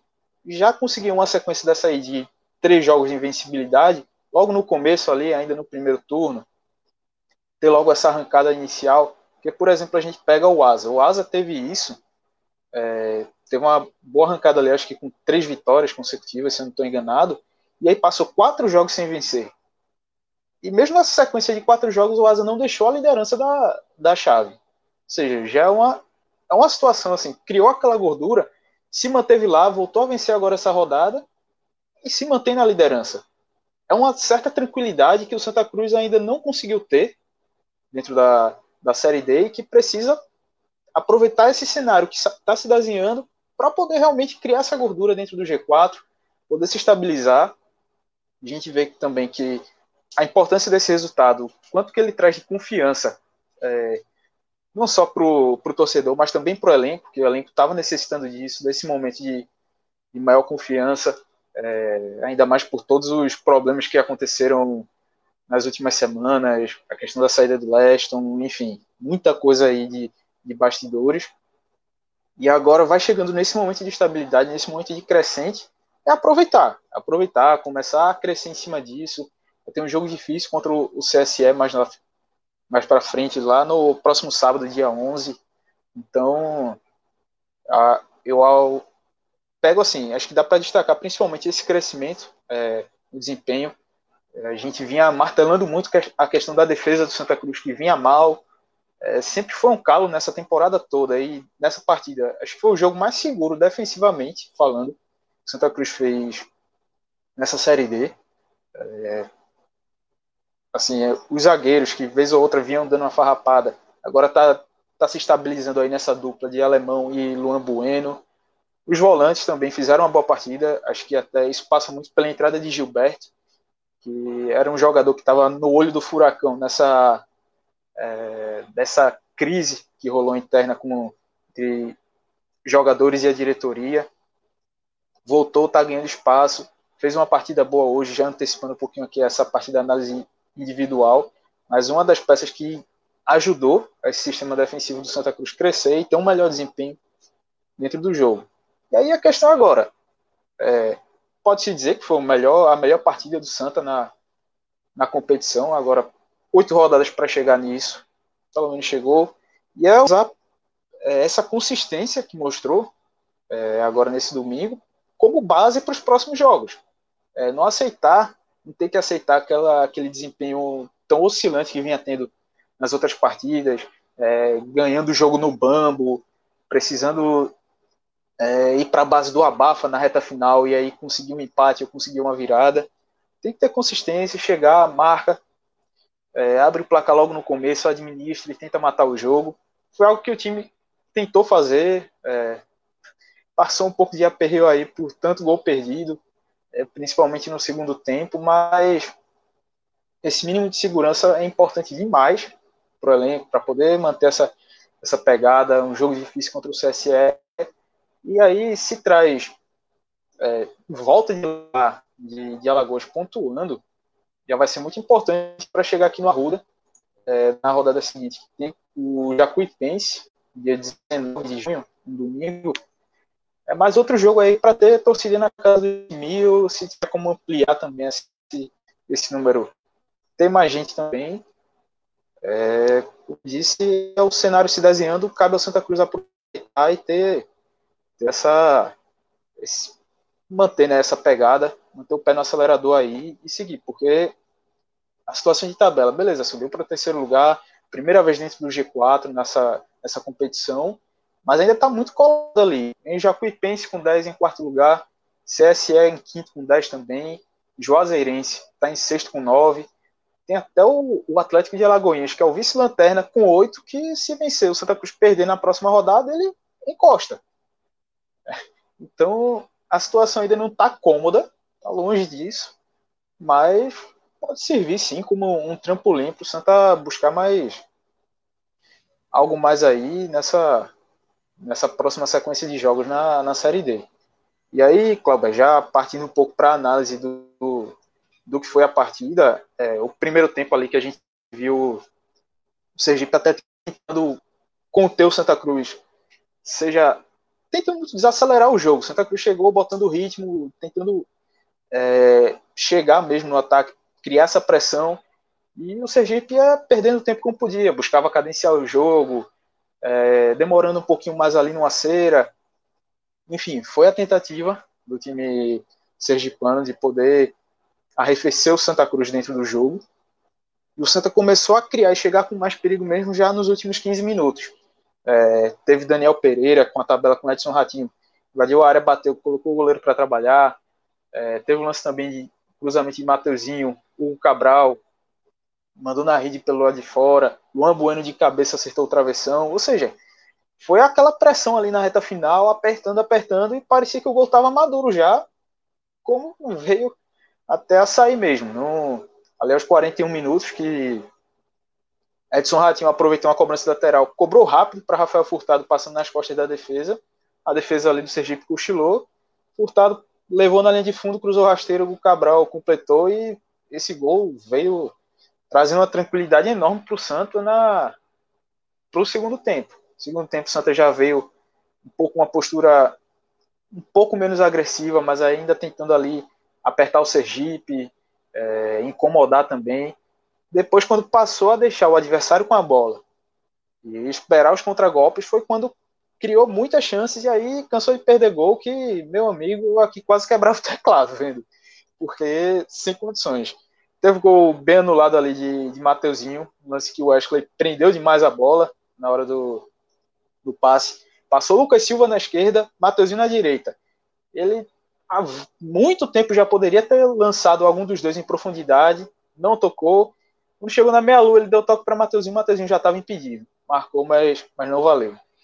Aí depois, no contra-ataque seguinte, que Lucas Silva puxou, tocou para Mateuzinho na direita, livre, agora em condições, saiu o cara com o goleiro, tentou encobrir e mandou por cima, perdeu o gol. E aí depois, como tu já, já contou antes, o gol que Lucas Silva perdeu, que aí foi incrível. Lembrou esse de David do Flamengo lá no, no estádio Newton Santos, que, meu velho, é o cara perder aquilo ali é nível, nível bolinho mesmo, nível Diego Borges. Mas. nível assim, bolinho é, é, pesado. é complicado. Complicado. Mas assim, estreia dele, tirando essa, essa parte do. Se eu fosse um jogador, se eu fosse um jogador que alguém dissesse assim, ó, oh, bicho, tu é nível bolinho, eu aposentava. assim, perdeu aquele gol, a bola. Enfim, já passou, foi a estreia dele. Tirando isso daí, até me agradou a entrada dele no jogo.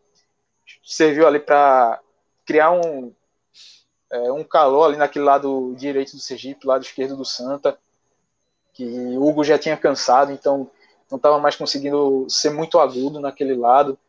É, e, pô, teve umas bolas, essas bolas aí que o Santa Cruz chegou e tentou. Pelo menos uma delas cai no pé de Rafael Furtado. Podia até, acredito que até podia ter, ter marcado, ter ampliado esse marco, o, o placar e saído com 2 a 0 pelo menos. Negócio que o cara estava bem marcado, a bola caiu no pé de quem tem uma probabilidade maior de errar, foi o que aconteceu. Mas o Santa controlou até o final do jogo e, e venceu de forma tranquila mesmo, como o Felipe bem destacou. E, pô, eu até queria perguntar aqui para Felipe a sensação lá no estádio de ver aquele gol perdido. Principalmente de Lucas Silva, mas também pegando os outros, meu amigo. A turma lá deve ter ficado puta demais, não? Olha, é, não, veja, primeiro, já que você falou a sensação, sem dizer que o público dessa vez só para não passar batido, foi praticamente o mesmo da, do jogo da estreia, até um pouquinho maior, né, por causa de alguns torcedores, enfim. Mas a entrada dessa vez foi bem melhor. Né? Veja, é simples. É simples você, você evitar que o torcedor eh, seja tratado como gado, né? Enfim, é simples. Né? Então, dessa vez, tem dois portões abertos ali para a arquibancada do escudo que da outra vez, que a gente tanto falou mal, a gente tanto criticou, com razão, a gente tanto cobrou, né? É, tinha um portão só. Então, era, é, era, se tinha 20 mil pessoas no estádio, então era um, um portão para mais de 10 mil pessoas, aquele, a, a, todo aquele setor ali da arquibancada do escudo. Dessa vez tinha dois portões, então você tinha duas entradas. É, isso já facilitou um bocado. Né? Então você teve, você colocou algum um policiamento lá, meio que orientando o pessoal, ó, oh, vem para cá, tem que vir para esse lado esquerdo aqui, botava os cavaletes, enfim. Então a coisa andou muito melhor, né? Então não é nada do outro mundo não, viu? Não é nada do outro mundo não. Mas dessa vez a coisa foi feita minimamente, sabe, de um jeito que, que faça o torcedor não sofrer tanto, né? Diferente do que foi daquela vez contra o Asa. Então, está feito aqui o, o registro. E eu queria. É, você perguntou sobre a sensação. Veja, se fosse realmente aquele jogo que. Sabe aquele jogo que você acha que você só vai ter uma chance ou duas, né? Então, então quando você perde essa chance, você, pô, tá de brincadeira, né? O jogo tá tão nervoso, o jogo tá tão difícil, né, que quando você tem uma chance dessa, você perde, aí você né, é capaz de arrancar o resto dos cabelos, né? sem nenhuma referência aí a Clisma, que tá, tá, tem cabelo de sobra, né? Mas dessa vez eu achei que, que, que não houve aquele nervosismo, não houve aquela. enfim, é, você ficou puto, mas se controlou, porque realmente não era um jogo difícil. E aí eu queria, só em três pontos aqui, comentar o comentário de Clisman, se é que Clisman me permite. Você estava falando aqui, companheiro, e eu fiquei anotando aqui, pera, eu quero falar sobre isso, sobre isso, sobre aquilo. Vontade, você, me permite, você me permite? Pronto. Você muito, foi muito feliz. Você foi muito feliz porque eu esqueci de dizer, assim, do quanto a classificação está apertada, né? Lembrar isso. Porque uma coisa é a gente dizer, ó, oh, o Santa Cruz terminou a rodada no G4, e não é em quarto, não é em terceiro, né? Mas assim, vamos lá, a diferença do Santa Cruz, que é o terceiro, para o Atlético da Alagoinha, que é o, o, o sétimo colocado, é de três pontos. Então, é muito apertado. Então, é preciso, é, é preciso entender o que está acontecendo, é preciso entender que o, é, é, você está no G4, parabéns, é ótimo, é ótimo entrar no G4, mas isso não lhe dá o direito de cometer um vacilo. Né? Porque um vacilo que você comete, se você tem uma oportunidade de arrumar um bom resultado fora de casa, você perde, ou se você perde um jogo dentro de casa, enfim, um vacilo que você comete, você pode ir lá para baixo. Né? Então, o Santa Cruz já é o terceiro com 11 pontos, mas o Atlético de Alagoinha, que é o sétimo, tem oito. Então, é bom lembrar isso. E, assim, muito bom, conseguiu uma vitória, conseguiu entrar no G4, são é, é, sete pontos em três jogos, parabéns, mas isso não lhe dá o direito de cometer vacilo, não, tá? Por conta do péssimo começo de campeonato. Né? Então, o grupo é muito equilibrado e foi muito bom o Clisma ter lembrado isso. Como foi muito bom o Clisma ter lembrado também que o Santa Cruz ganhou esse jogo porque foi melhor. E foi a primeira vez que isso aconteceu. Porque até então, nos outros jogos, o Santa Cruz conseguiu vencer. Por quê? Porque ganhou no abafa. Foram duas viradas que conseguiu no abafa. Tipo assim, a gente tá perdendo o jogo, tá, tá perdendo o jogo dentro de casa, na frente do torcedor e, e foi para cima. Mas não porque não, não porque era jogada trabalhada, não porque, sabe, o meio de campo criou e fez isso e aquilo e conseguiu e tinha variação de jogada, isso e aquilo. Não, não era não. Era no abafa. Isso, o, o abafa é bom? É. Você ganhar jogo no abafa é bom? É. É uma estratégia? É. É uma estratégia. Você partir para o abafa. Mas, mas isso não significa que você impôs o seu melhor futebol. Isso aconteceu pela primeira vez agora. Muito porque o Sergipe, de fato, não conseguiu oferecer resistência ao Santa Cruz. Não foi, não fez uma boa partida. O Sergipe tá, tem muitas fragilidades e deixou isso muito claro. E o Santa Cruz aproveitou. Santa disse, ó, a gente é melhor, então vamos aqui, sabe, provar que a gente é melhor. Impôs o melhor futebol. Santa Cruz foi melhor do primeiro minuto do, do jogo ao último. Isso aconteceu pela primeira vez. Como também é a primeira vez que o Santa Cruz começa uma partida ganhando. Não tinha acontecido ainda. Nenhum jogo o Santa Cruz ganhou, na, é, começou ganhando. As partidas que, que, que ganhou, estava perdendo e conseguiu a virada. É, as outras, que não tinha ganhado, quando começou perdendo, ou arrumou um empate, ou então perdeu o jogo. É, esse é o, o é, é, é, mais um registro. E por fim, companheiro, para não, não ficar batido, companheiro, você não tem a menor condição. Você disse que quando teve o lance lá, coisa e tal, você quase quebra o teclado, quer dizer, você, você quer, quase quebra o teclado, você estava em casa, companheiro. Ah, então, o seu lugar era para ter, ter sido no Arruda. Isso eu não, não deixei passar batido. Não, porque eu quase quebro o teclado, eu nunca vi a pessoa lá no estádio com o teclado na mão. Então você estava em casa. né? A Sim, culpa do chefe dele. Rua, plantão você aqui, tava... pô. Tava no plantão é. fazendo jogo aqui pela linha 45. Não, mas eu tô essa, aqui também, mas turma já veio de lá. Colocando o cara para trabalhar é foda, né, Clisman?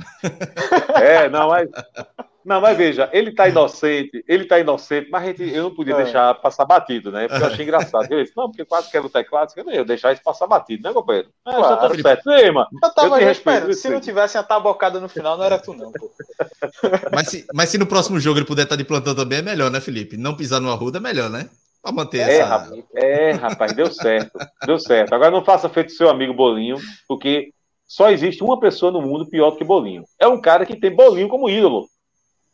Clisma, esse cidadão. Vocês estão vendo esse cidadão que está aqui em cima de mim, ó. Pronto. Clisma Gama, o, o ídolo dele, qual é seu ídolo?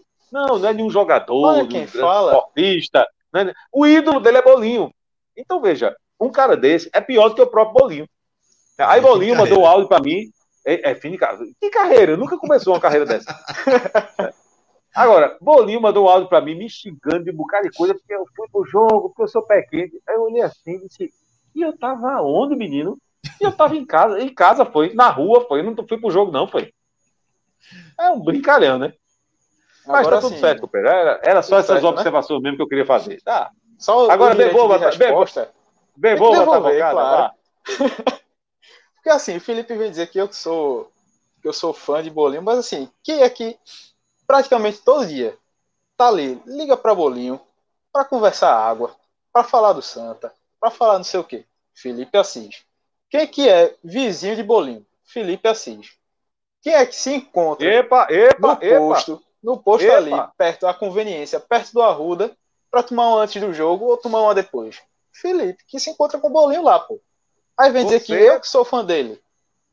Peraí, peraí, você cometeu um tu... grave erro aí. Você ah. cometeu ah. um grave erro. Porque não é que eu fui procurar, você quando disse que eu sou vizinho de Bolinho, tá certo que a gente mora na mesma rua. Não é, não é na mesma vizinhança, no mesmo bairro, é na mesma rua, separado por 120 metros, que eu contei uma vez. Certo?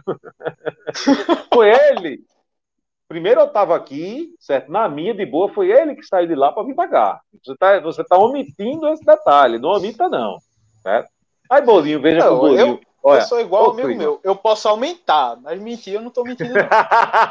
ô, ô, ô, eita, eu ia te chamando de bolinho. Olha por aí. Ô, aí, é foda, aí é foda. Clima, aí eu, aí eu falando com o bolinho ontem, disse: ah, bicho, a gente vai sair daqui de que hora? Não, não sei o que, vamos juntos, bora. Eu disse: Olha, pô, vamos passar ali do posto, a gente antes de ir lá pro evento, a gente já com a cerveja, coisa e tal. Bora, tá certo. Aí começou a chover, né? Aí eu disse: Porra, bolinho, olha, espera aí. Aí ele disse: Porra, e só tu não vai sair por causa dessa chuva. Isso é, porra, eu sou lavoura para estar tá tomando chuva. Peraí, pô, espera um pouquinho. Aí ele disse, não, pô, isso não é motivo para não ir. Aí eu disse, então faça o seguinte, venha para cá. Aí disse, eu vou levar chuva. Eu disse, tu tá brincando, né? Aí tu não pode levar chuva, não, eu posso. É um brincadeira, um cara desse, né? Aí acabou que ele veio para minha casa. Levou chuva. Levando chuva, foi. Só faltou a participação de Diego hoje aqui. O que, o que ele foi, que foi falar o nome dele hoje aqui e merecido. Agora, é, querer, ainda quis ah, crescer hoje, ele... né? Como pé quente. Com o quê? Mas... Com pé quente? o, o, o, primeiro jogo dele tinha sido contra o Asa. Aí eu disse, ô oh, bicho, me diz uma coisa. Eu te encontrei naquele jogo contra o Asa. Depois daquele jogo, tu fosse para algum, não, aquelas duas viradas, tu fosse para algum. Ele, não, fui não. Eu disse, putz, grila, velho. Um caba desse não tem condições, não, né? Aí fiquei crescer, pé quente. Olha ele, Diego Borges, tá demais, tá não, companheiro. Para falar de mal de você, tá sempre de menos, viu? A gente nunca vai conseguir falar mal de você, o tanto quanto você merece, companheiro. Mas eu disse para ele, eu não sei porque eu gosto de você, mas gosto. Um abraço, é. companheiro. Abraço, Diego. Né? Não é nada pessoal, não. mas vamos lá, seguir aqui, entrar nas, nas análises individuais. Felipe, eu vi uma tweetada de um, de um tricolor, agora me fugiu o nome dele, passou rápido no, no, no Twitter, ele falando que Hugo, né? É, o Cabral, dois jogos, dois gols, a melhor média do futebol mundial de um jogador. Dando uma, uma tirada de onda. Mas encaixou no time, né? E aí, comente sobre ele e já, já puxe para os destaques positivos e negativos aí do Santa Cruz. É, companheiro, encaixou. Encaixou, enfim, é, é, brinca, greia à parte, né? Claro, o cara tá na, na, na direita aí de tirar onda. Mas, enfim, encaixou. É, ele sabe aquele jogador que você diz assim, ó, tá pedindo passagem, né? É aquele que diz, ó, o meu lugar é aqui. Então, hoje ele é o titular. Ele é titular. Né? Enfim. E, e tem, tem o lugarzinho dele lá. Não tem, não tem ninguém para ameaçar o lugar dele, não. Por enquanto, viu, companheiro? Cuidado para não se acomodar, tá certo? Né? Cuidado, viu, companheiro? Porque se se acomodar e começar a ser chupa-sangue, a turma vai criticar você aqui, tá certo? Não, eu estou analisando você por esses dois jogos, tá? Pelo que você mostrou até por enquanto, companheiro, você está bem, tá certo? Então, é, ele, ele, ele é um jogador de, de ah, enfim, aquele que voluntarioso, né, que se chama, né? Enfim, ele está sempre ali tentando e nessa de sempre tentar, uma hora a bola eh, sobra para ele e ele está sabendo aproveitar ele está sempre muito presente. Né? É, encaixou, está muito bem. Ah, foi, eu acho que eu, eu, ele tem alguns jogadores, tá? Eu tô tão bonzinho hoje, eu não vou botar ninguém no destaque negativo. É eu não estou botar ninguém, não vou botar ninguém, eu não estou afim de descarregar minha raiva em ninguém, até porque eu não estou com raiva de ninguém, tá certo? Tem dia que eu venho para cá retado da vida, puto, mas hoje não, eu estou de boa. Porque, de fato, não houve ninguém que, que, que destoasse, não houve ninguém que, que você disse assim, rapaz, esse, esse cara foi mal hoje. Não houve, certo? Houve três ou quatro ali, sabe, nota seis. Enfim, que, que também não apareceu muito porque não teve muito trabalho, né? É, Jefferson mesmo teve o quê? O que que Jefferson fez no jogo todo? Ah, mas não fez porque, pô, não tinha o que fazer. Eu não posso falar mal do cara se, se ninguém chutou bola para ele, né? Aí é sacanagem, né? Só, Jefferson, tu foi mal, mas por quê? Tu não defendeu nenhuma bola, sim, mas ninguém chutou, né? Então é por aí. Então houve alguns que, que por falta realmente do, do de, de, sabe, de, de, é, de, não ter sido exigido, né? não, não apareceu tanto para a partida. Né? Mas não dá para colocar um cara desse como estado negativo. De fato, não houve. Ciclismo vai discordar de mim, mas eu não consegui enxergar ninguém que, que eu pudesse dizer assim: esse foi um destaque negativo. Realmente não houve. Foi uma partida relativamente fácil para o Santa Cruz, embora o placar não diga isso. Né? O placar parece não dizer que foi um, um, jogo fácil, mas foi. Teria sido uma tragédia o Santa Cruz empatar esse jogo. Né? Já imaginou, Clima? Se não sai aquele golzinho de Hugo Cabral, se não sai, fica 0 a 0 0 a 0 time martelando até o fim, seria muito injusto. É uma tragédia muito grande, porque de fato o Santa Cruz foi soberano, o Santa Cruz jogou melhor, impôs seu futebol e merecia sim uma vitória. É, mas teve alguns outros destaques, né?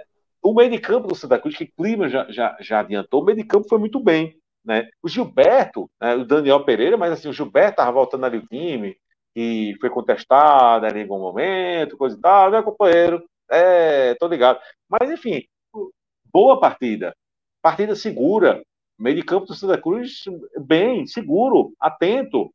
É, sem, sem grandes brechas ali, sem, sem, sem como, trazer nenhum sufoco torcedor ali, em termos de marcação, que era um, um, um, é, um, é sempre foi né, um grande problema do Santa Cruz.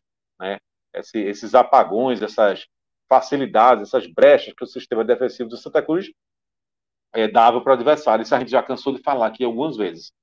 Então, foi uma, uma boa partida dos volantes, foi uma, uma, uma boa partida da Vilgo Cabral, que acho que mais uma vez foi, foi, foi o, o, destaque. Mateuzinho, companheiro, um, um, conselho: vamos jogar também fora do Arruda, porque Mateuzinho, toda vez que joga no Arruda, ele, eu costumo dizer que ó, foi bem, não sei o que, não sei o que, sai do Arruda e se apaga. Né? Então, companheiro, ó, mais uma vez, estou lembrando você aqui, certo? Como um, um, um cara que se destacou, que jogou bem, que procurou o jogo, que buscou, tá certo? Agora vamos fazer isso fora do Arruda, tá certo? Porque também, se, se fora do Arruda, se contra o CSE você não fizer nada, pode comer a bola no próximo jogo do Arruda, eu vou ficar calado, não vou dizer não. Tá certo? Porque tem que ser constante, viu, companheiro? Não é só com, do lado da torcida, não. E aí, companheiro, Edson Ratinho fez uma boa partida. Veja que o jogo, pelo visto, exigiu muito o Santa Cruz. Edson Ratinho fez uma boa partida, fez. É, então, estou trazendo os, os destaques positivos, nenhum negativo, mas é, é, por, esse, por essa análise bem rápida aqui, só por esses nomes que eu já citei, dá para se ter uma ideia que o Santa Cruz realmente foi melhor. Realmente foi melhor, foi uma partida segura, né? Vamos ver no próximo jogo, porque para não, não, não, né, não dar a impressão que foi contra um adversário somente. Vamos ver se realmente é, é, uma evolução, se realmente esse time começa a mostrar alguma coisa, né, algum ajuste, algum encaixe que estava faltando é, agora com, com a entrada de Martelotto. Tomara que seja isso. Clisma, tem alguém negativo aí? Felipe salvou todo mundo, salva também, e aí já fala dos positivos. Eu até fiquei surpreso mesmo, porque Felipe não ter colocado ninguém assim, porque acaba tá feliz mesmo.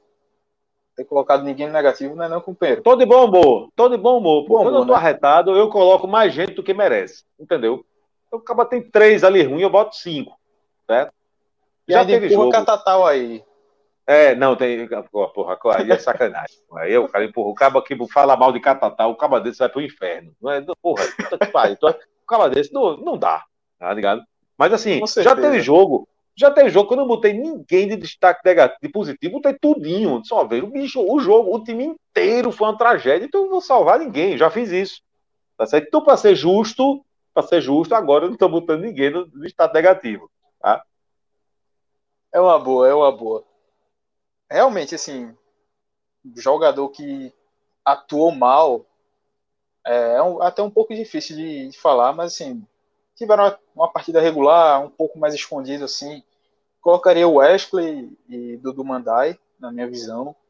Acho que o pessoal que entrou no segundo tempo também não teve. Alguns não tiveram muito tempo para fazer muita coisa, como Rafael Macena, é, Rodrigo Yuri, Fabrício, mas ajudaram a manter o nível do que o Santa vinha apresentando. Então, vou, vou assinar aí o que o Felipe passou.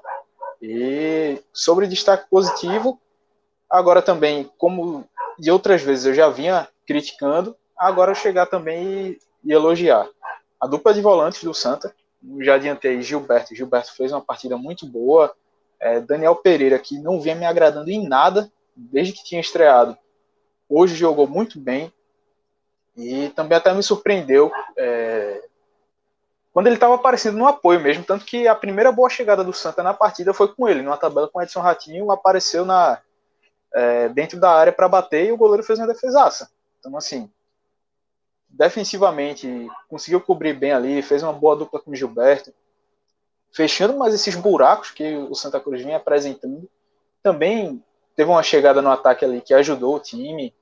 É, e vejo também que essa entrada de Gilberto, como é um jogador, um volante mais móvel e que tem esse, essa melhor leitura de leitura de jogo, também um posicionamento melhor do que Rodrigo Yuri, que estava atuando antes. Rodrigo Yuri, que é um segundo volante, um jogador que tem mais essa característica de sair para jogo, e já não tem essa mesma qualidade defensiva que Gilberto tem para poder cobrir os espaços. Aí muitas vezes pegava, deixava Daniel Pereira desprotegido, e ele tem um jogador lento para poder cobrir os espaços ficava, ficava complicado, era aquele Deus nos acuda. Agora não, com o Gilberto fechou bem ali, gostei dessa atuação dos dois. Destacar também a é, Luan Bueno, é, como até falaram aí no chat. Luan Bueno, ainda no primeiro tempo, teve um contra-ataque que o Sergipe pegou. Acho que uma das poucas bolas em condições, que, pronto, a mensagem aí de Gabriel Barros. Acho que ele deve estar até se referindo também a esse lance. Acho que ainda no primeiro tempo, se não estou enganado, em que o contra-ataque do Sergipe, uma das poucas bolas que pegaram, que ficou, acho que 3 contra 3 ali, Luan Bueno não se desesperou para dar o bote esperou. Quando o adversário deu um tapa mais na bola, adiantando, foi perfeito para desarmar, sair jogando. Uma jogada perigosa ali que se, se passa. Podia complicar o Santa, o jogo ainda 0 a 0 Então, fez boa partida. Teve a cabeçada dele no travessão, muito seguro defensivamente também. E acho que isso até passa também pelo entendimento dele com o alemão agora, é, que eles vêm ganhando mais esse entrosamento. O alemão também fez uma partida bem regular. Sim, às vezes um pouco avexado mesmo, numa, numa bola ou outra, é, deixando, não perdendo a viagem numa disputa de bola com o adversário, coisa que poderia evitar, como o próprio cartão amarelo que ele tomou no lance que longe ainda da área, e o cara passou por ele, deu o carrinho, matou a jogada. É, alemão sendo alemão, mas a gente já conhece como, como que ele é mas fez uma boa partida. Edson Ratinho também, acho que essa foi a melhor partida dele com a camisa do Santa. Teve aquele jogo ali contra o, o CSE que ele entrou bem e ajudou, deu assistência para Rafael Furtado no gol da virada, cobrou o escanteio no gol de empate. Coelho. Diga aí. Não que precise de grande coisa para ter sido a melhor partida dele pelo Santa Cruz, né? Porque qualquer coisinha, sabe? Se ele deu um carrinho, o sarrafo estava abaixo. É, se ele acertou um passe de, de 18 centímetros, já foi a melhor partida dele pelo Santa Cruz. Mas eu entendi o que você quer dizer. Exatamente isso, companheiro. É, foi. Dá para se destacar também. Rafael Furtado, bastante voluntarioso lá na frente, brigando muito, deu assistência para o Cabral. O Cabral, que também, enquanto teve gás, fez uma boa partida. Mateuzinho, que é um jogador que se movimenta muito, aparece muito. A gente já falou aqui outras vezes que é um cara que erra muito dentro da partida, mas que hoje errou muito na definição, mas na criação das jogadas, ali quando ele estava aparecendo, até que, que não errou tanto assim, é, fez uma partida é, razoável. Mas só para elencar um top 3 aí, eu colocaria a dupla de volantes, é, Gilberto, Daniel Pereira e Luan Bueno colocaria aí também, é, dividindo aí essa esse pódio nas três primeiras colocações. E aí, logo após, vem Hugo, Cabral, Rafael Furtado, por aí vai. É isso. Santa Cruz, três jogos sem perder, né? Como o Felipe falou. Terceiro colocado do grupo 4, com 11 pontos. Próximo jogo contra o CSE, fora de casa, no próximo sábado, 7 da noite. Horáriozinho miserável para um sábado à noite, né? Mas é complicado. Eu nem, tinha visto esses jogos de Série D. Tem bronca horário. não, pô. Tem bronca não, porque é sábado à noite. É, pois é, é sábado à noite, o horário ruim, mas pelo menos a transmissão é boa. Felipe, a única coisa boa é a cerveja, que a gente toma vendo o jogo, a, porque o resto. A piada, a piada é muito ruim. Quando a pessoa conta a piada, ele é o primeiro a rir, tá ligado? Aí isso é sinal que a piada foi uma merda, mas tá tudo certo. É, esse horáriozinho é, é miserável. É péssimo. É, tu acha que tem um jogo de Série D. É. Uma, uma, uma, um sábado. É ingrato, mas tá tudo certo. Veja, é, apesar que também podia ser pior, né? Podia ser domingo ali, 6 horas. Dia dos namorados ainda é. Eu vi, Lu, Lucas já disse que o Fortaleza não, joga eu... domingo. Ele disse que não vai participar da live, não. Ele já correu. Do, do Fortaleza, ele disse: não vou. Não, horário o, de corno. Veja bem, não, veja bem, se, se ganhar o jogo, se eu ganhar do CSE, tá tudo certo. Eu gravo até aqui do 4 horas da manhã. A hora que botar aqui, eu gravo essa porra, tá tudo certo. Eita. Bom, passou. Agora, o que não pode é perder, pô. É, é, é, é uma coisa que, que eu, eu, eu, tenho percebido aí de, de, de, de, assim, de coisa de bastidor, digamos assim, né, é que dois jogadores que não estavam no time do Santa Cruz até pouco tempo assumiram um papel ali de liderança, né? É, então, Gilberto já, já, era um jogador que tinha essa liderança, mas ali no, no, no, nos vestiários, ali no pré-jogo, você nota muito é, o Jefferson tá, falando é, e o alemão. Né? Então, Jefferson, que era, não, era, não era titular, né? agora é, e alemão, que é um cara que não estava no elenco. Então, é, enfim, eu, eu, eu, achei interessante que eu, eu, eu prestei atenção nisso. É, claro, alemão já, já, já, já, já é novidade, né? De, de, de, recente, né? No, no, elenco. Não, não tinha, ele trouxe um, um pouco dessa coisa de, de, de experiência para o time de Santa Cruz. E Jefferson era uma coisa, é o cara ser um cara experiente, coisa e tal, no banco. A outra coisa é dizer, ó, agora o titular sou eu, enfim.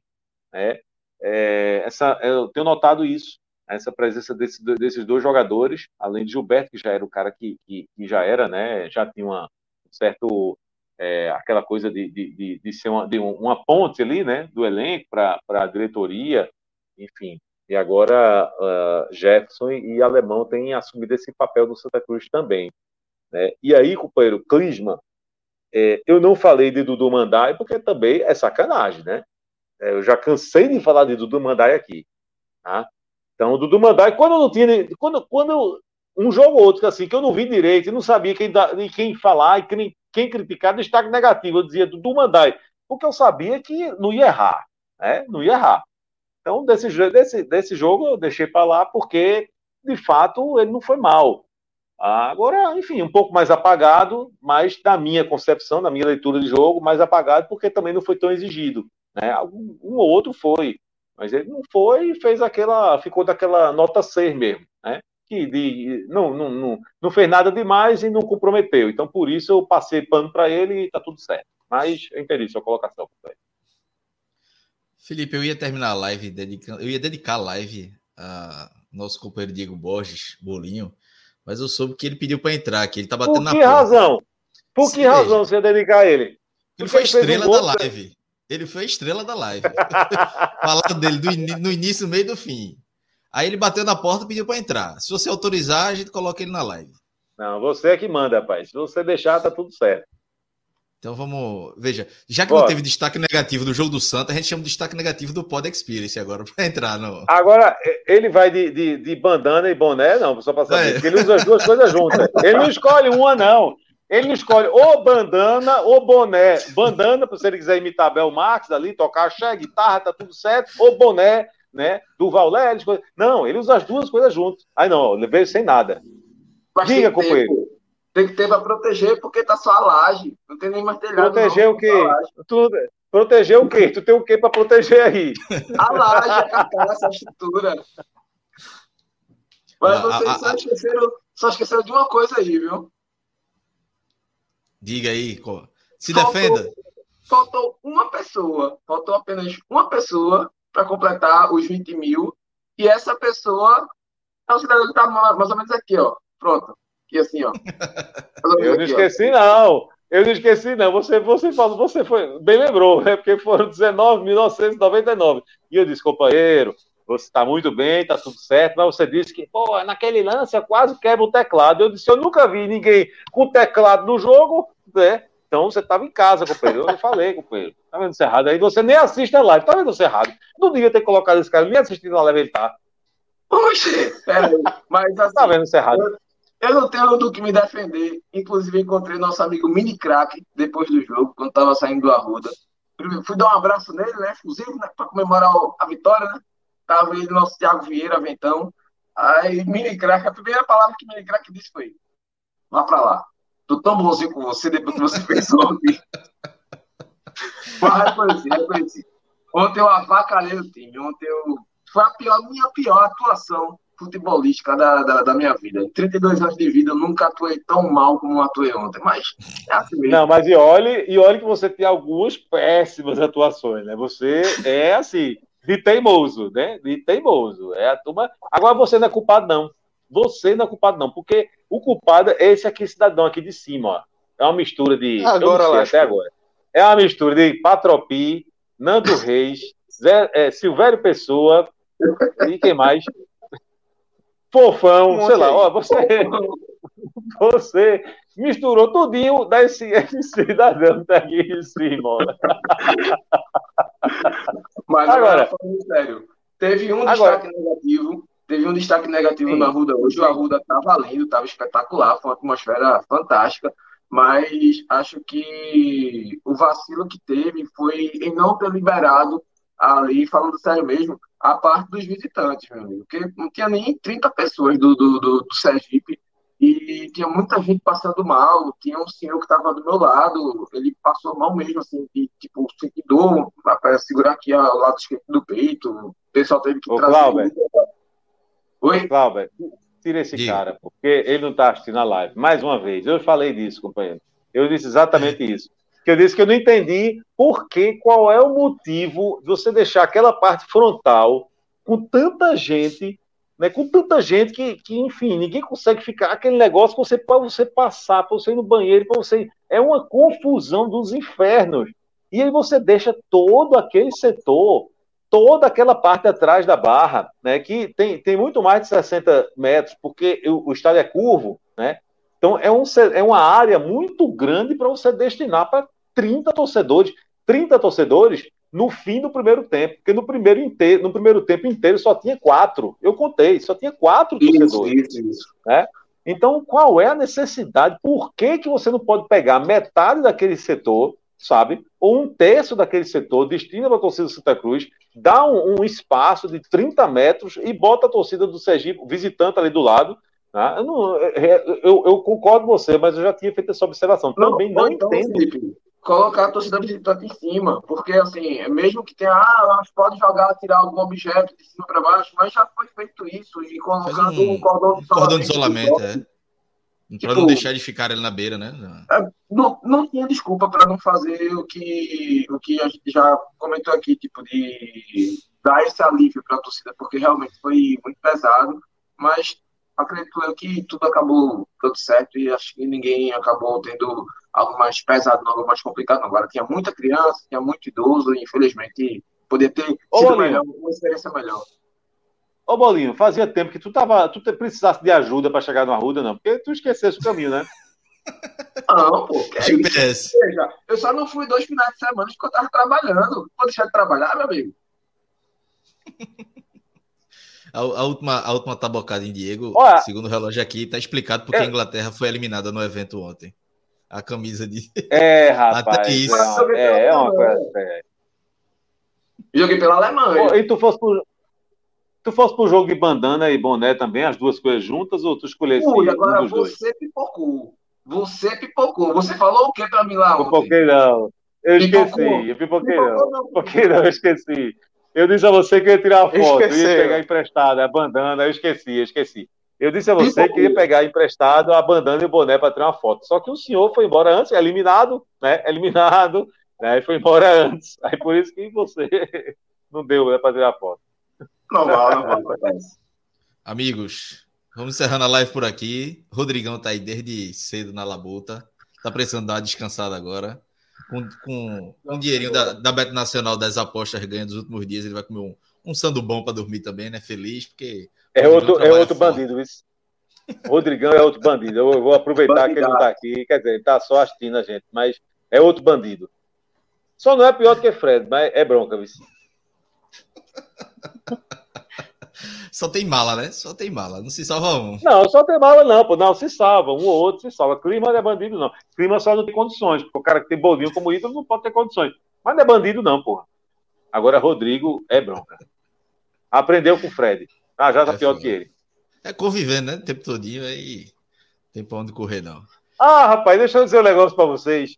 Aí, depois do jogo lá, não sei o quê, aí o cara disse assim: Ó, oh, tu é na do podcast? Eu disse: Sou. É, mãe, gosto muito não. O cara disse: Porra, bicho, por quê, porra? Disse, não, nada contra o trabalho de vocês, não, mas eu não suporto aquele cara. Eu disse: Que cara? Não, pô, aquele cara lá do esporte. Eu disse: O grandão, né? Era Fred, eu disse cara arretado com o Fred. Ele disse que, não, pô, faço não, pô, é, você vai ver, o trabalho é sério, coisa e tal. Realmente, Fred, eu tô contigo, pai. Eu, eu fiquei do lado dele, né? Fred não vale nada, não, eu tô contigo, entendeu? Eu concordo contigo, mas assim, o trabalho é sério, que os caras fazem, coisa e tal. Então deu uma moralzinha pra gente, aí ele se convenceu, só vou dar uma oportunidade, vou dar uma chance. Agora, quando o Fred aparecer, eu não assisto, não. é um amor arretado pro Fred, viu, velho? É a turma da Beberibe Olha, tudo que a turma da Abdias, a turma da Abdias é fechada demais com o Fred. Mas a turma da Beberibe, meu amigo, e a turma da Beberibe e a turma lá de, de Fortaleza. Ninguém sabe quem gosta menos de Fred. A torcida organizada contra e a favor de Fred. Mas vamos embora. Diego, meu velho, valeu aí. Espero que no, no valeu, próximo valeu. Pod Experience você tenha uma participação melhor, porque desempenho ontem foi lamentável. Vou, acontece. Vamos condicionar melhor fisicamente. Vamos condicionar, condicionar melhor fisicamente. Pode deixar. Acontece. Felipe já aguentou. Tu, tu, é um brincalhão. Tu não se condicionar quando, que o cara com a lataria dessa, tu quer se condicionar quando? olha, olha, ô Cláudio, Clisma, tu vai gostar dessa, viu? Aí a gente pegou a cara, a gente indo lá, meu irmão, acabou, acabou a live, é só merda agora. Né? A gente indo lá pro evento ontem, aí eu, aí pegou a, a carona com o João Vitor, rapaz. Aí, beleza, aí tá ali, parou no posto, olha, olha, olha ele rindo. Aí a gente parou no posto, aí tá certo. Aí a gente foi pegar uma cerveja. Quando pegou a cerveja, aí a pessoa, uma mulher lá que tava atendendo, né? Aí eu cheguei junto da mulher assim, aí falei pra ele, ele tava olhando, né? Aí disse, ô, painho, ó, vai todo mundo mesmo, como é que é? Tá a mulher acreditou, viu? A mulher acreditou. Pediu a benção aí. É. é foi ou não foi? Agora, foi ou não foi? Diga aí, diga aí se não foi assim. Agora não, diga se ela acreditou ou não acreditou. Ela ficou sem graça. Ela ficou sem graça. Ela queria vender o, o produto. Ela queria vender o material. Não sabia se ela tirava onda comigo, se ela ia na minha, se era na tua. Mas no final das contas, quando pagou o, o, as duas cervejas que a gente tava saindo, ela fez, cuide bem do seu filho. Aí me quebrou, né? Me derrubou do cavalo. Depois que vendeu o produto, ela foi na resenha. Aí me quebrou. Só tinha interesse, né? Só tinha interesse. é isso. Valeu, Diegão. Valeu, Felipe, Clisma. Rodrigão aí, guerreiro aí nos trabalhos técnicos. Vamos embora. Amanhã tem um, o, o pod, o pod raiz, vai rolar muita resenha do Pod Experience. E... Valeu, Rodrigo. Olha, tô junto contigo, viu? Não deixe Boninho ficar dizendo que tu é bandido, não. Tu é um cara bom. Ó, pra aí. É isso, galera. Valeu, um abraço, Rodrigão. Passa a régua aí. Vamos embora. Abraço.